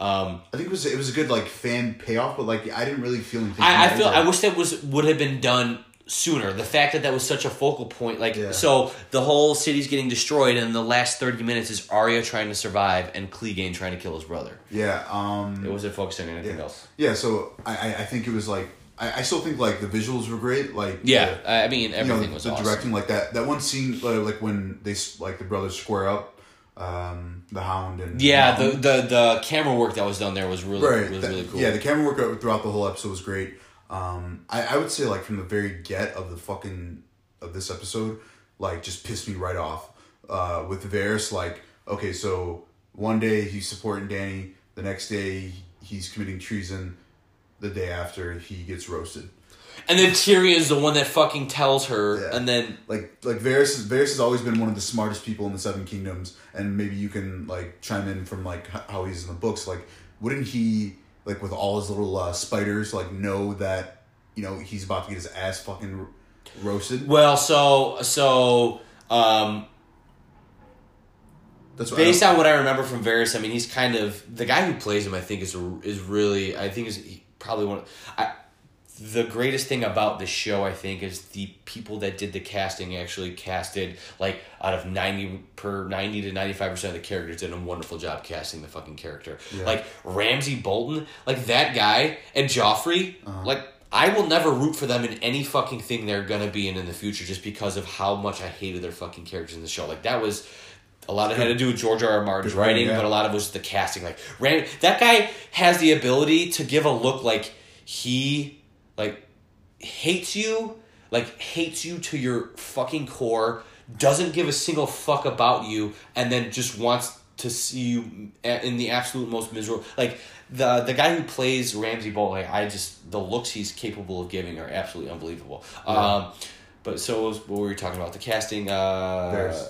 Varys, Varys yeah, uh, yeah. So that again, that was the same thing. I think that was just the problem. Everyone has, I, I've, which what I've read on Twitter and articles, and people have just covered this all together. Is that there's just too much coming together that is not, like you said, Varys. You have you have the first act, the second act, and third act of his arc of a character, his business being in the season, all happening in the span of you know twenty minutes of Yeah. TV time.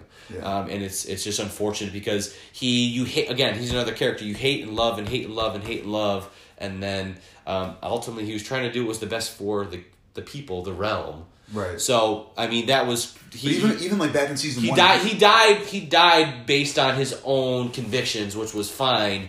Um, but like you said how, the, the span with what, what took him to get there was just way too quick. Right, like even like back in season one, he was already plotting to like overthrow like Robert Baratheon. Like he was like uh, working with that one dude who was holding the or was housing the uh, Daenerys, like that the guy in in the first uh, yeah yeah yeah yeah you know. So like he was like like he, he's always been scheming. So like th- this this time around, like he, he just gets caught.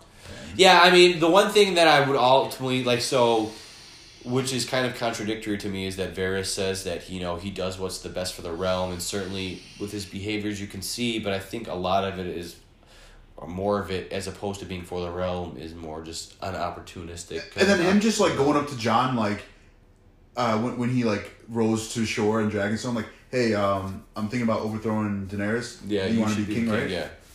And then, Like, what like, the fuck did you think was gonna happen? Yeah.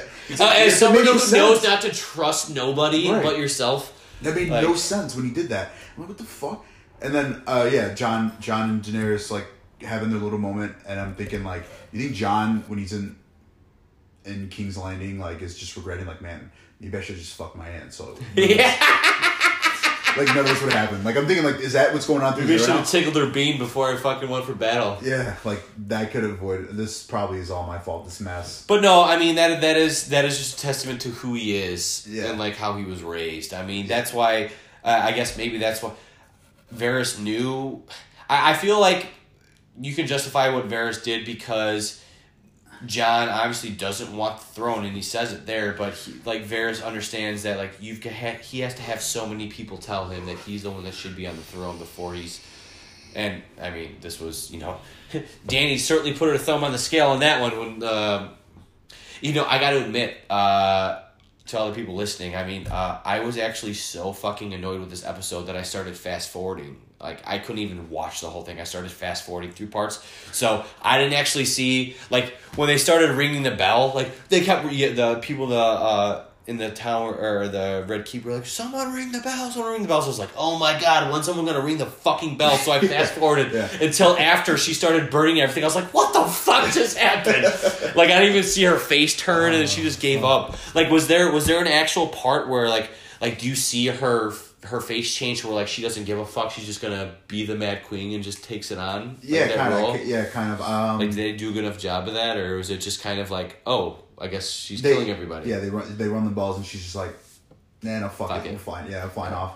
Um, what else? Yeah, I mean, and then her just like easily taking out with the whole Greyjoy fleet. Yeah, man. Like, But- yeah, we just kill. Oh, hey, this Greyjoy fleet just knocked your fucking dragon out of the sky in the span of a handful of seconds, and now you just decimate everybody. And then all the scorpions on top of the castle wall is just like, oh my god. Right. Um, they, when they were so accurate, uh, the episode Yeah. before. So, and then the Golden Company like fucking useless. Yeah, like, exactly. What was the point of them? Wall Yeah. collapses on them. They're all dead. Yeah. Um, what else? Yeah, the, the whole Arya thing running through the city like for like an hour. Like, okay, we get it. She's trying to escape.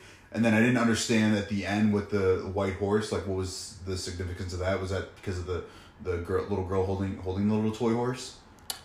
Uh, honestly, again, I was fast forwarding through the fucking episode, so I missed some of the uh, the, the minutia that happened in the episode. it was like the end. She like rode off. Yeah, I saw that. Um, I don't know what a white horse necessarily represents. I don't know if it's like new beginnings or Yeah. because that was kind of the whole thing was with her and, and Clegane. You know, he's like, you know, you're gonna regret it or you're gonna die here, and there's no need for you to die. When I, he took on that role of like, I'm gonna die here and I'll take care. And like, man, like, god damn it, there's so many like the fact that Cersei had to walk past him The, the fact that she got, That to, was so stupid, meet, yeah. Ja- She Ja- was meet like- Jaime, like Qyburn, that fucking cocksucker who brought Clegane back from the dead. Yeah. He just throws him and smashes his head on Boulder dead. Like Yeah. throw him over the fucking edge at least, man. Right. Like damn, Yeah. it was just like I feel like I liked him. I, I, I apparently, um, I to anybody that's willing to fund me to go out to fucking L.A. and become a director, uh, I can direct a Game of uh, Thrones episode No, fucking ten right, times better. Oh yeah, even that, right. way better fucking uh, than what you guys got going on at Game of Thrones There HBO. Shout out 70. There you go. You might you might find your new career. Fuck uh, selling. Yeah, yeah. Sell my writing. Um, what else? Yeah. I, I feel like there there wasn't. So now, so now, the, basically, the whole show is kind of like gone full circle. It's like okay, so started out with a Baratheon who overthrew a, a Mad Targaryen. Now it's coming back to a Mad Targaryen. Yeah, I I, I So want to kind of research. Has there ever been in the history of the Targaryen line? I don't know how long they actually ruled in Westeros. If there was a another Targaryen that overthrew a bad Targaryen during their reign, like you had a Mad King and like his his brother or one of his sons Was killed him because he knew that his dad was bad I, for the realm. yeah, there, there was like the Blackfire Rebellion. Um, Damn, yeah, I gotta get on that shit. I still have uh, those dude, links saved on my the- phone. Dude, the Game of Thrones Wikipedia page, man. that's how I, that's how I learned so Well, much that's the kind of shit that's just mentioned in passing, but there's Yeah. actual lore that's that's Yeah. about that. well, that's that the book exists. that fucking George R. R. Martin came out with, like the uh, Fire and Blood. Like it's about It's all about like the history before now kind of thing. Yeah, it's well, it's all about um, the three hundred years of when Aegon conquered the Seven Kingdoms. It's a two-parter.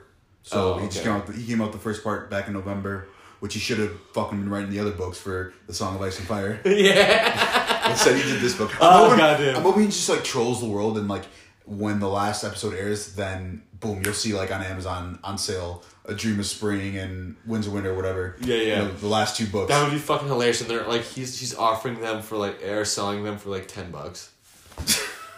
Because he's made so much money off, it, he's just like, oh, yeah. yeah, because they're doing the and they're the- just like all horse shit. They're just, Yeah. they're just terrible. Like they have no endings or finishing whatsoever. It's like the oh, dude, that would be so fucking funny. Yeah, and it feels like this writing, like like when D and D got the the spark notes from George R. R. Martin, like what's going to happen to each character since we're going to pass you the books.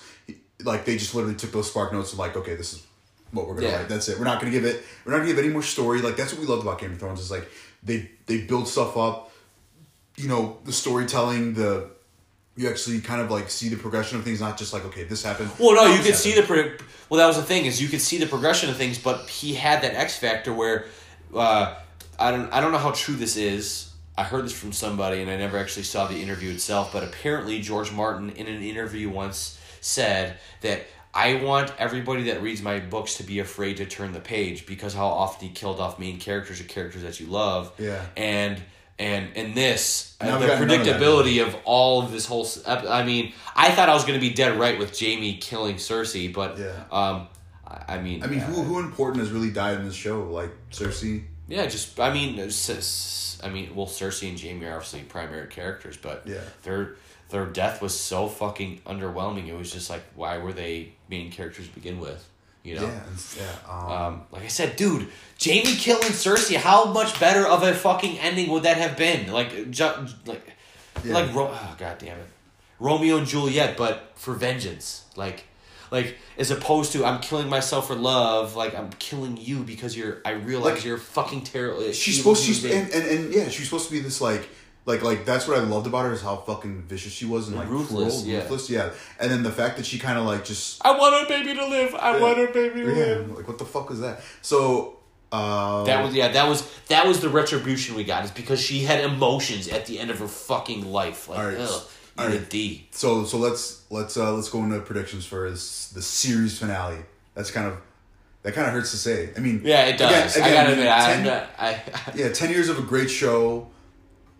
It, I, I, yeah, I do want it to be over because you know it's it's doing a little damage to the reputation of, of the whole series, but you know it's still gonna suck. I think when when the last episode airs. So predictions for the series finale. Damn it, that that kind of that stings a little bit. So I haven't given too much thought to it yet. Obviously, Dany has um, Dany has her how many of the fucking Unsullied are left? I thought they were all wiped out. Yeah, and the Dothraki, there was like a million Dothraki. Like, You guys all got obliterated like by the by the fucking White Walkers. Yeah, yeah. So again, uh, I'm a little mixed on what kind of forces She's she like has. army. She well that she has simply from what she originally had. So she you know she brought the Dothraki and the Unsullied. Apparently Um, half, half when they were planning the episode before, half of. Okay. of- Well, so so so then in this sense, it's going to be a situation of like, well, does Jon have the North with him, and then is she going to be just left with? But I mean, it's like he lost well- control of the North because those those soldiers were still participating. There's that one a scene where he kills his own. soldiers Yeah, the guy that was going to rape rape that girl. Yeah. Yeah. So that's my point. Is like, well, there's not a fortress that's going to be available. It's going to be an open open field battle. Yeah, Um, still has a dragon. Yeah, she still has the dragon, and I think I think it's gonna be. I think it's gonna come down to is that because they made an emphasis on her like turning him away, it's gonna be a moment where she faces off with Jon, and he's gonna be at death's door, and she can't do it, and somehow she dies, or or he takes advantage of the opportunity of her weakness, her compassion in that moment, and kills her. And then, I mean, Yeah. She's the mother of dragons, but he's had the ability to fly the dragon, so maybe he becomes the. yeah. Do you think she tries to burn him and then he doesn't get burnt? Ooh, that would actually. I didn't think of it that way. But he's only half Targaryen. It's not full, so maybe it still does burn But him. he's got north in him. Yeah. And then The also fire, too, the fire and ice coming together, you know. Um, so Yeah. I, I, I really think it's yeah. I like I said, I haven't given too much thought, so I feel it's going to be a situation where Dany's going to have to pull the trigger in the end and can't because, despite her her vengefulness and her loneliness and um, uh, just wanting to I don't know just be a fucking cunt, um, she's gonna her her compassion's gonna kill her. Like her compassion has been her weakness, and then she took she she lived out her bloodline, became you know this ruthless kind of in this in a, in in the arc of her story became this ruthless dictator for one episode or an episode and a half, and then her compassion is going to be her downfall. Yeah, I'm thinking like if I was as dumb as D and D, like how am I gonna write this episode or this this yeah this last episode?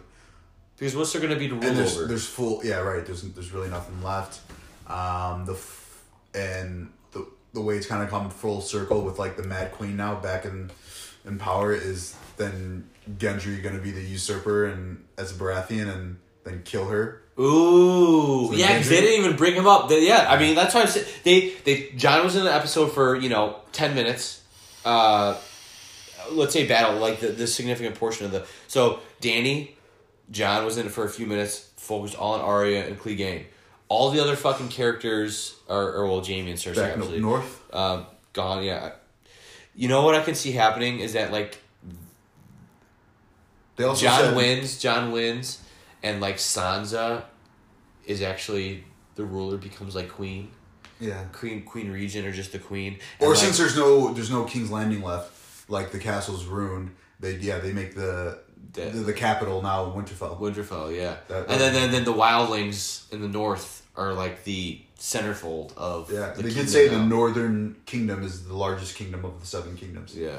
Um, what else was I thinking? Oh, another thing they were saying was uh, how Melisandre when she like uh, talked to Arya was like, "Oh, I see eyes that are shut forever. Brown eyes, blue eyes, green eyes. Brown eyes being Walder Frey, blue eyes being the Night King, then green eyes are saying Daenerys has green eyes." So, which I thought was supposed to be Cersei, but now they're saying no, no, no. Now it's Dan- Dany. So maybe Arya does kill Dany because she did it. I mean, I Arya Arya had a pivotal, I guess, a pivotal role in this last episode. So she saw the carnage, she saw the destruction, and then she rode off on that white Bronco. Yeah, yeah. Um, So maybe she just like rolls back in and like maybe comes back as as an unsullied, as a faceless unsullied person, and then just get. Yeah, I mean, uh, again, I love Arya. She's her too, she's yeah. definitely like my top two or three favorite characters throughout the entire show. Um, but to have her have that such a pivotal role in so many episodes um, throughout the storyline, Yeah. at least this season, I think would be a little bit too much. I I feel agree, like it's got to be Jon or nobody, you know. I agree. Um, so uh, yeah, I mean, I, I I'm excited for it to be over, but I'm, I do want to watch this episode. I really hope I really hope the writers of HBO, if you're listening, you redeemed yourself and didn't waste five of my fucking Sundays, um, and, and redeem yourself with a good ending. It can be done. Uh, you drop the ball on Jaime and Cersei. Maybe you can make it up for Dany and Jon. I wonder. Um, I haven't seen who's directing this one. I know the, the fucking guy who directed. But I mean, ultimately, overall, it seems like it hasn't mattered. Like you still have a production team, and the vision is still the same. the writing. Yeah, the writing's there. Yeah. You know, the maybe it's the the directing style might come into like the camera work and the pace of the episode and, and all these other things. But I feel like the the overall feel has essentially been the same. So it's gonna be Yeah, fuck, we're fucked. Um, so it sucks. It it's saying series finale. I've never been so invested in a show. I don't think ever in my life. Yeah, but to all you listeners out there, uh, check out Chernobyl. It's also on HBO. Uh, they've only released one episode. Well, as of today, it would be the second episode was released. Um, some historical, I don't want to say historical fiction. I don't know how much of it is true, but uh, Jesus Christ, it's a great part of human history that we should all know about. And if you played uh, COD Four and the mission Gillies in the Mist, uh, that was located. in Chernobyl. So yeah, Fucking nerd! Yeah, But no, yeah, COD Four, was- COD Four, one of the greatest first-person shooters ever. So, uh, yeah, that's. I think fuck, we went on for a while, thirty minutes, damn. So uh, if you guys stayed with us for the whole recording, appreciate it. Um, and we'll see you next week. All right, Next week, Monday. Take care. Bye.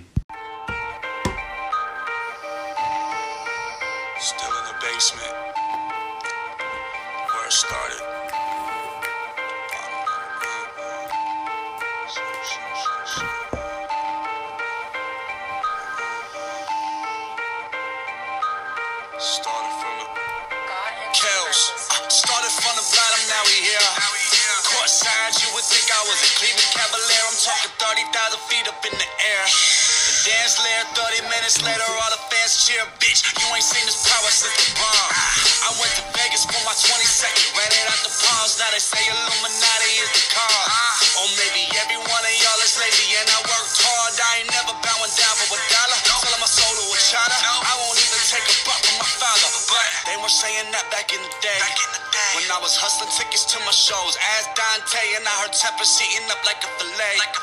Talking about they run my city when they living in that lake. Sucker, I ain't hear nothing but a word. I talked about it, been about it, bitch. I got what I deserve. See, I don't know why everybody mad. You had your chance and you blew it. Meanwhile, I'm young and I'm ruthless. Meanwhile, the dumb are influenced, thinking you live like the music. Don't be foolish. My shooters make your face maroon like the Hoosiers. Suckers always wanna talk funny. Broke Motherfuckers never wanna talk money. And since I was being quiet in the past, I'm on the top looking down, kiss my ass. Still in the game with my same clip. Still with the hood, bitches, fuck Cambridge. Uh. And when they wanna know if I'm real, I say, bitch, I ran my city before I ever had a deal. Cows.